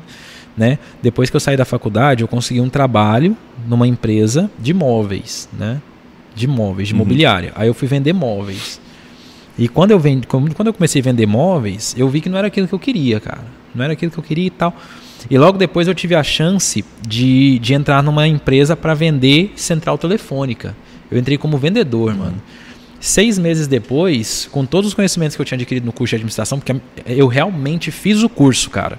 Um cara para tirar nove em todas as matérias, ele fez o curso, mano. Eu fiz o curso. Teve que dedicar eu pra caramba. prestei atenção no E curso. não tinha como, inteiro. você tinha que fazer isso, porque Eu senão tinha. tava fora. Então, assim, mano, qualquer parte da administração ali, eu realmente tive aula e aprendi, mano. Aham. Então, eu usei tudo isso durante toda a minha vida. Até na alegria eu uso administração pra caramba, mano. Então, assim, ó, é, eu comecei como vendedor numa empresa. Seis meses depois eu virei supervisor. Dois anos depois eu virei gerente, mano. Aí o meu salário começou a aumentar de forma gradativa, mano. Aumentou muito meu salário, tipo, começou a dobrar. Só que, mano, eu tinha aprendido um negócio na faculdade. Que eu comecei a executar quando eu virei gerente. Que é o famoso viva um degrau abaixo sempre. Eu tinha um professor meu que ele falava isso pra mim. Viva um degrau abaixo. Sempre. Sempre. Quando você me conheceu, mano, eu provavelmente eu já era supervisor ou gerente. Era, você me falou naquele dia que a gente foi lá no cinema. Quando eu era gerente, eu ganhava 4 mil, velho, por mês. É um bom salário. era. Uhum. E eu andava de Uno. A história que porque você trocou de carro foi um- uma história que eu fiquei, caralho, nunca acreditei. Preconceito total, né, mano? Demais, mano. Eu só troquei de carro por causa que eles me dão UFG, velho. Não teve como, mano. É foda, né? Então, assim, aham. Então, assim, ó, é, visibilidade também, mano. Querendo ou não, visibilidade. Uhum. Então, assim, ó, eu sempre vivi um degrau abaixo. Eu tinha condição de ter um carro melhor, mas eu não precisava. Não precisava. O que, que eu fazia? Economizava, mano. Economizava. Eu não conhecia bolsa de valores ainda, mas eu tinha poupança. Então, comecei a economizar, mano. Meu Uninho não me dava trabalho. O Ninho é o melhor carro que tem. Não, né? melhor carro do mundo, mano. Me economizava. Aí, Grijós, ganhava 4, gastava 2,5, economizava 1,5. Outro mês economizava mais mil. Depois economizava mais um pouco. Depois economizava mais um pouco. E eu comecei a economizar. Até quando começou a surgir o FG, começou a surgir outros lugares. Quando eu saí de lá, eu comprei uma parte da empresa, mano. Quando eu juntei 40 mil, Jods, eu ia comprar meu carro, um HB20, que eu sempre tive um sonho de comprar, ou ser sócio da empresa que eu trabalhava. A empresa estava em crise. Aí eu falei, mano, meu ninho tá me servindo ainda. Comprei uma parte da empresa, virei dono de empresa agora, não precisava trabalhar mais. Aí eu tinha agora lucros, é, participação nos lucros, né? Então, desses que deixei meu carro de lado. Foi onde eu comecei a pensar, poxa, mano, agora eu vou ter renda aqui e eu posso trabalhar em outro lugar também. Foi onde eu fui convidado, mano, dar aula no UFG, devido ao grupo também, porque a galera me chamou para dar palestra por causa do grupo Alegria, né?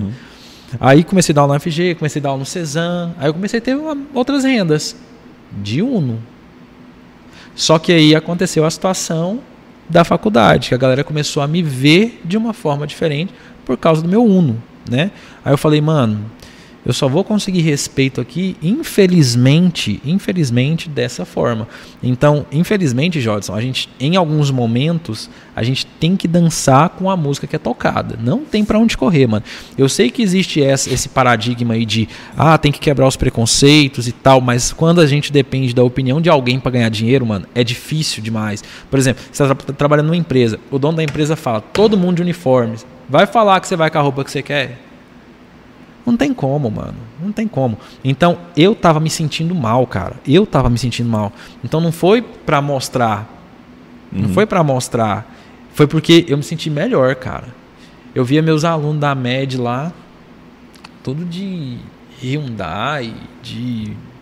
Porra, sabe? quem faz medicina tudo, tem que ter uma graninha, né? Os carrinhos massa. Ainda mais quem tá no FG, porra. Ou, eu não sei se eu te contei essa parte, eu esperava eles ir embora, velho. Eu te contei? Eu esperava Cara, eu não eles... lembro muito bem, mas você me falou qual foi o motivo de você ter trocado o carro. Ele, eu esperava eles irem embora para eles não verem que carro era o meu. Eu esperava, mano. Eu sentava no banco lá da faculdade, esperava todo mundo sair para depois eu ir embora. Uhum. Pra você ter noção. Tanto que eu tava me sentindo mal. Tenso, né? Pessoal, precisa da carona e tal. Se quiser uma caroninha aí, professor, oh, te leva em casa, não sei o que. Não, tem meu carro ali. Ah, não, beleza. Só que eu esperava a galera ir embora eu não ia pegar carona com meu Uno lá, né? Não posso deixar o Uno lá, pô. Fala, não, dá carona então, não, velho. Aí, pra mim, mano, assim, na minha, na minha mente, perdia um pouco de credibilidade no que eu tava falando, saca? Sim. Perdi um pouco de credibilidade. Então, mano, foi mais para me deixar um pouco melhor. Não foi pra amostragem nem nada. É aí que também aparecem as amizades boas e as amizades ruins, mano. Aí tem amizade que quando eu troquei de carro, Jota falou assim: Caraca, melhor carro do mundo massa demais, parabéns. E tem amizades que falaram, mano, pra quê, velho? Tá querendo aparecer, tá? É o carro mais roubado, é não sei o que e tal, não sei pra que fazer isso, só pra mostrar. Então, mano, tem amizade que te leva para cima, tem amizade que te leva para baixo.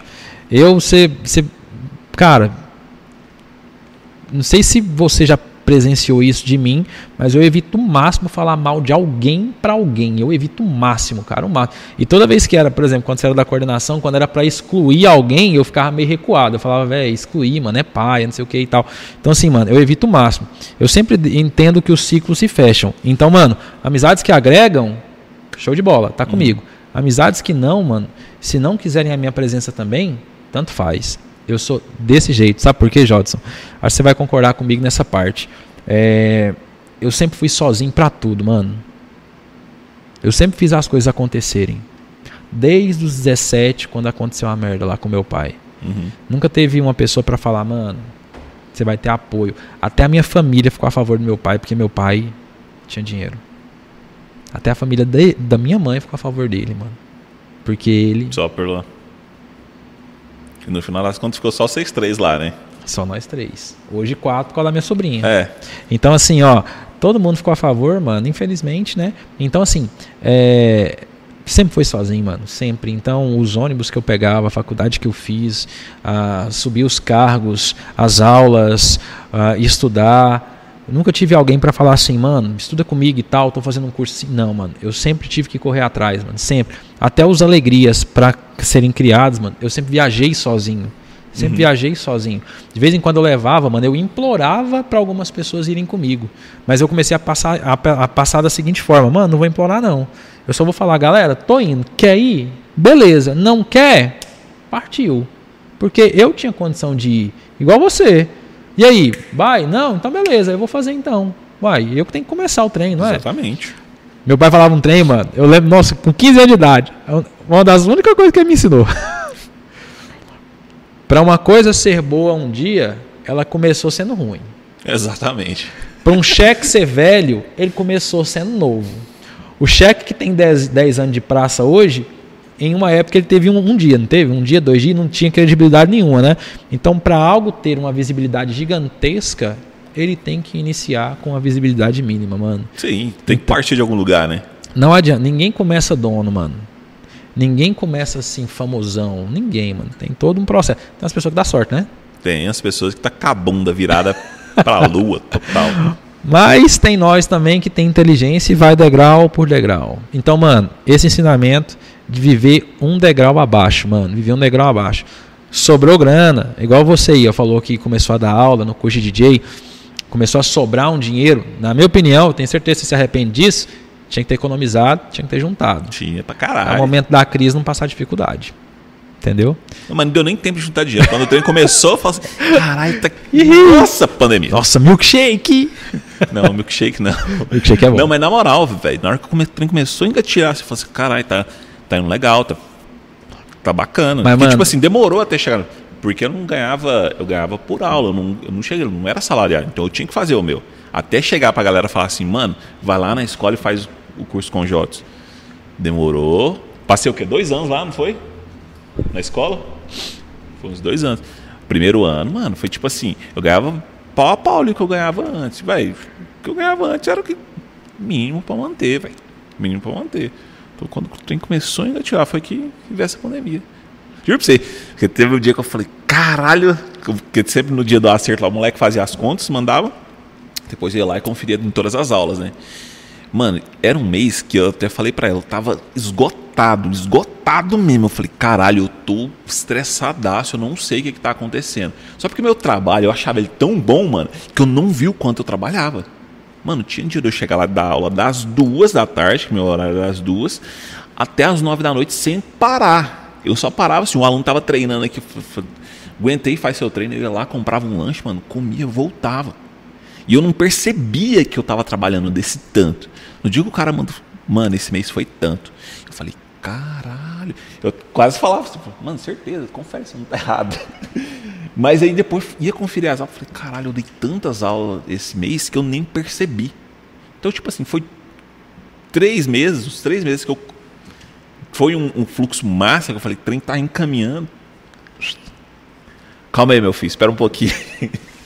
Mas Mas é é isso, mano. Acho que não, tá top, né? vai tendo novas coisas pra você fazer. É, então, seguindo em frente, nada, não. E é isso aí, mano. forma. Segue o bonde e você tem que, você tem que correr atrás das suas coisas também, mano. E vai ter muita gente pra criticar, vai ter muita gente pra falar, vai ter muita gente pra falar mal e, mano, é, é complicado porque não dá pra agradar todo mundo Uhum. e até fazendo bem se arruma inimigo. Quantos, quantos- quantos perrengues a gente não já passou aí, ajudando os outros, né? Exatamente, exatamente, exatamente. Tanto- Mas aí, é aquela coisa, é, você sempre levar em consideração é, é, o, a quantidade, o que mais vem de bem do que o, o que vem de ruim, né? velho? Sim, Porque, vamos pôr numa coisa que a gente estava falando bastante, que é do voluntariado. A gente estava num hospital que tem, sei lá, vamos colocar um, tipo, 20 leitos lá ocupados que a gente poderia visitar. Um deles, às vezes, estava mal-humorado, não queria receber a gente, mas a pessoa está extremamente no direito dela, porque era sim, uma situação complicada.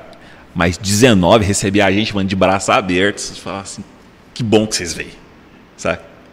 Então não dá pra gente deixar se abalar por, por aquele um que não quis receber a gente. E às vezes doía, mano. Porque você vinha assim, tá, tá, tá, nossa, todo mundo tá amando. Chegaram e falaram assim, sai daqui, eu não quero vocês aqui dentro.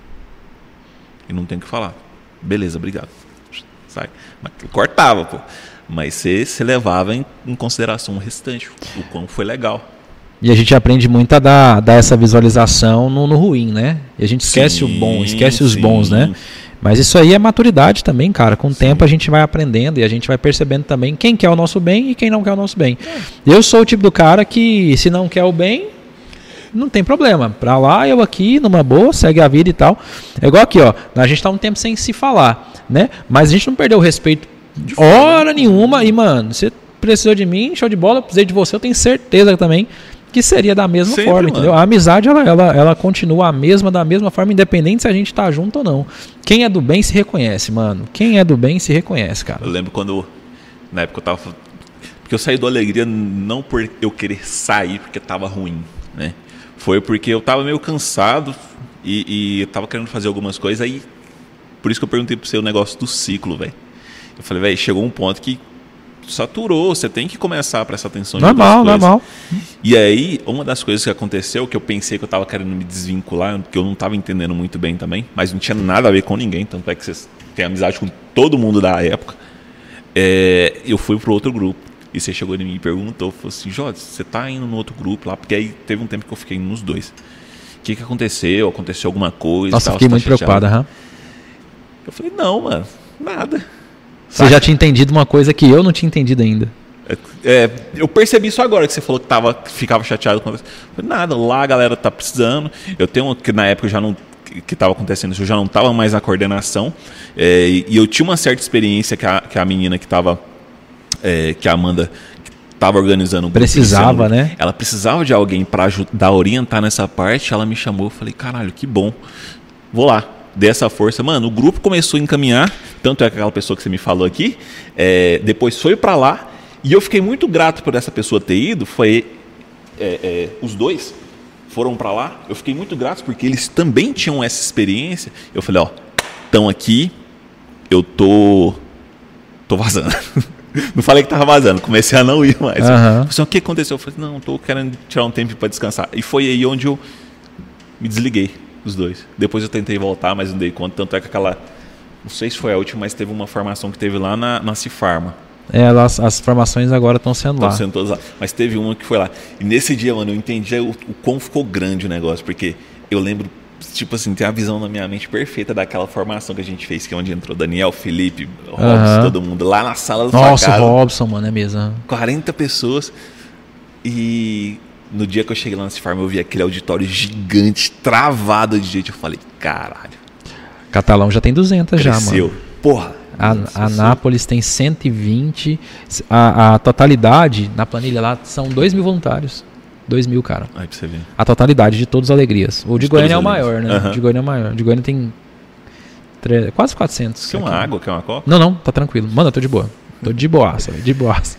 E, o, mano, falando no Robson, o Robson foi a, uma das primeiras pessoas a chegar e falar assim, no primeiro episódio, fez um grupo, eu, ele, o Daniel e o Felipe. Falei assim, mano, parabéns pelo podcast.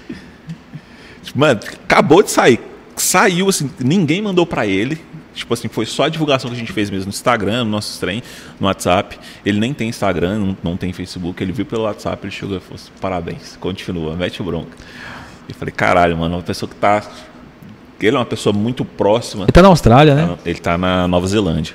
Uhum. Mas que tá sempre atenta tá longe, mas tá sempre atento. Aí, de vez em quando me xinga, eu jogo com ele de vez em quando. Estão jogando Dota? Jogo Dota de vez em quando com ele. Tem um tempinho que eu não jogo com ele, né? Mas de vez em quando nós dá umas discutidas no Dota lá. Mas ele é gente boa demais. Eu ele fui foi... tentar jogar o Dota, não dei conta não, pô. Eu me identifiquei muito com o Robson, cara. Demais nas visitas. Mano, ele é muito louco, mano. Muito, muito louco. E é um louco, assim, muito massa, né? Ele é totalmente diferente de todo mundo, assim, ó. Ele é o literalmente fora do padrão e fora do padrão que eleva tudo pra um, pra um, nível de alegria muito foda. Mano, ele é muito incrível aquele moleque, velho. Muito Lembra massa. uma vez eu tava, tava no churrasco da casa dele, mano, e nós todo mundo travado saiu de lá. Ele morava ali no Novo Horizonte, travado.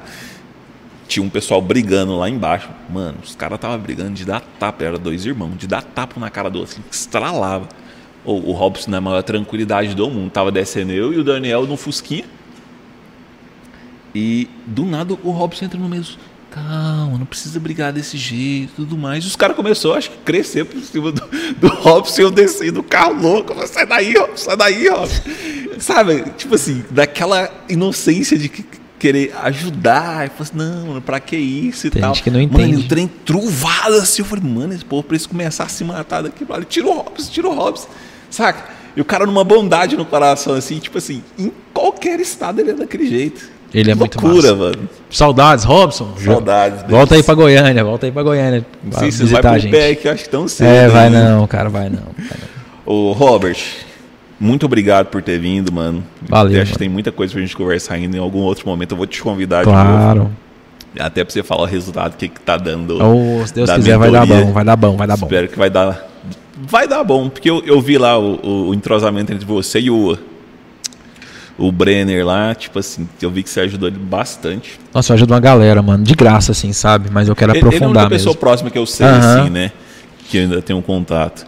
E, e é muito bacana, espero que, que dê certo e meta bronca. Vai dar forma. certo. Obrigado por ter vindo, satisfação demais. Mandar um abraço pra sua mãe, Manda nunca mais demais. fui lá. Provavelmente não vou, porque em situação de pandemia ainda a gente não tá indo muito. É, mas obrigado por ter vindo, satisfação demais, mano. Sabe que eu admiro você pra caralho, Ah, né? mano, também te admiro. Por isso que eu vim, né, mano? Eu já te conheço, conheço sua irmã também já. Nossa, Joicinha, gente boa demais. Então, assim, ó, parabéns, mano, pelo podcast. Obrigado. E, cara, crescimento, mano. E é um degrauzinho atrás do outro, cara. É assim mesmo que as coisas começam pra dar certo lá, no- lá na frente. Eu não comentei aqui isso, mas o Alegria com dois anos, mano, eu pensei em desistir dele, porque algumas pessoas me acusaram de roubo dentro do grupo. E quem elevou a mensagem que você recebeu do Robson, a mensagem que você recebeu de quem te apoiou no podcast, a mensagem quem me mandou nessa época foi minha mãe, cara. Minha mãe virou pra mim e falou assim, ó, se você correr atrás, não é que vai dar certo, já deu certo. Então é só continuar. Então, mano, já deu certo. É só continuar.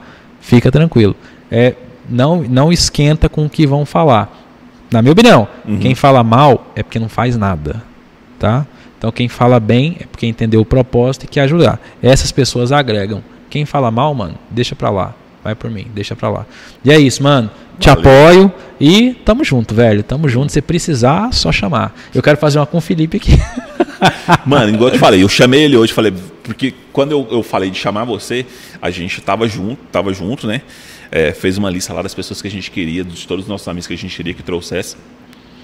E eu falei, hoje eu falei pra ele, falei, Felipe, o Robert vai e se você quiser vai, vai ser às 7 horas. Ele falou, mano, eu tô muito apertado, que tá rolando umas paradas lá.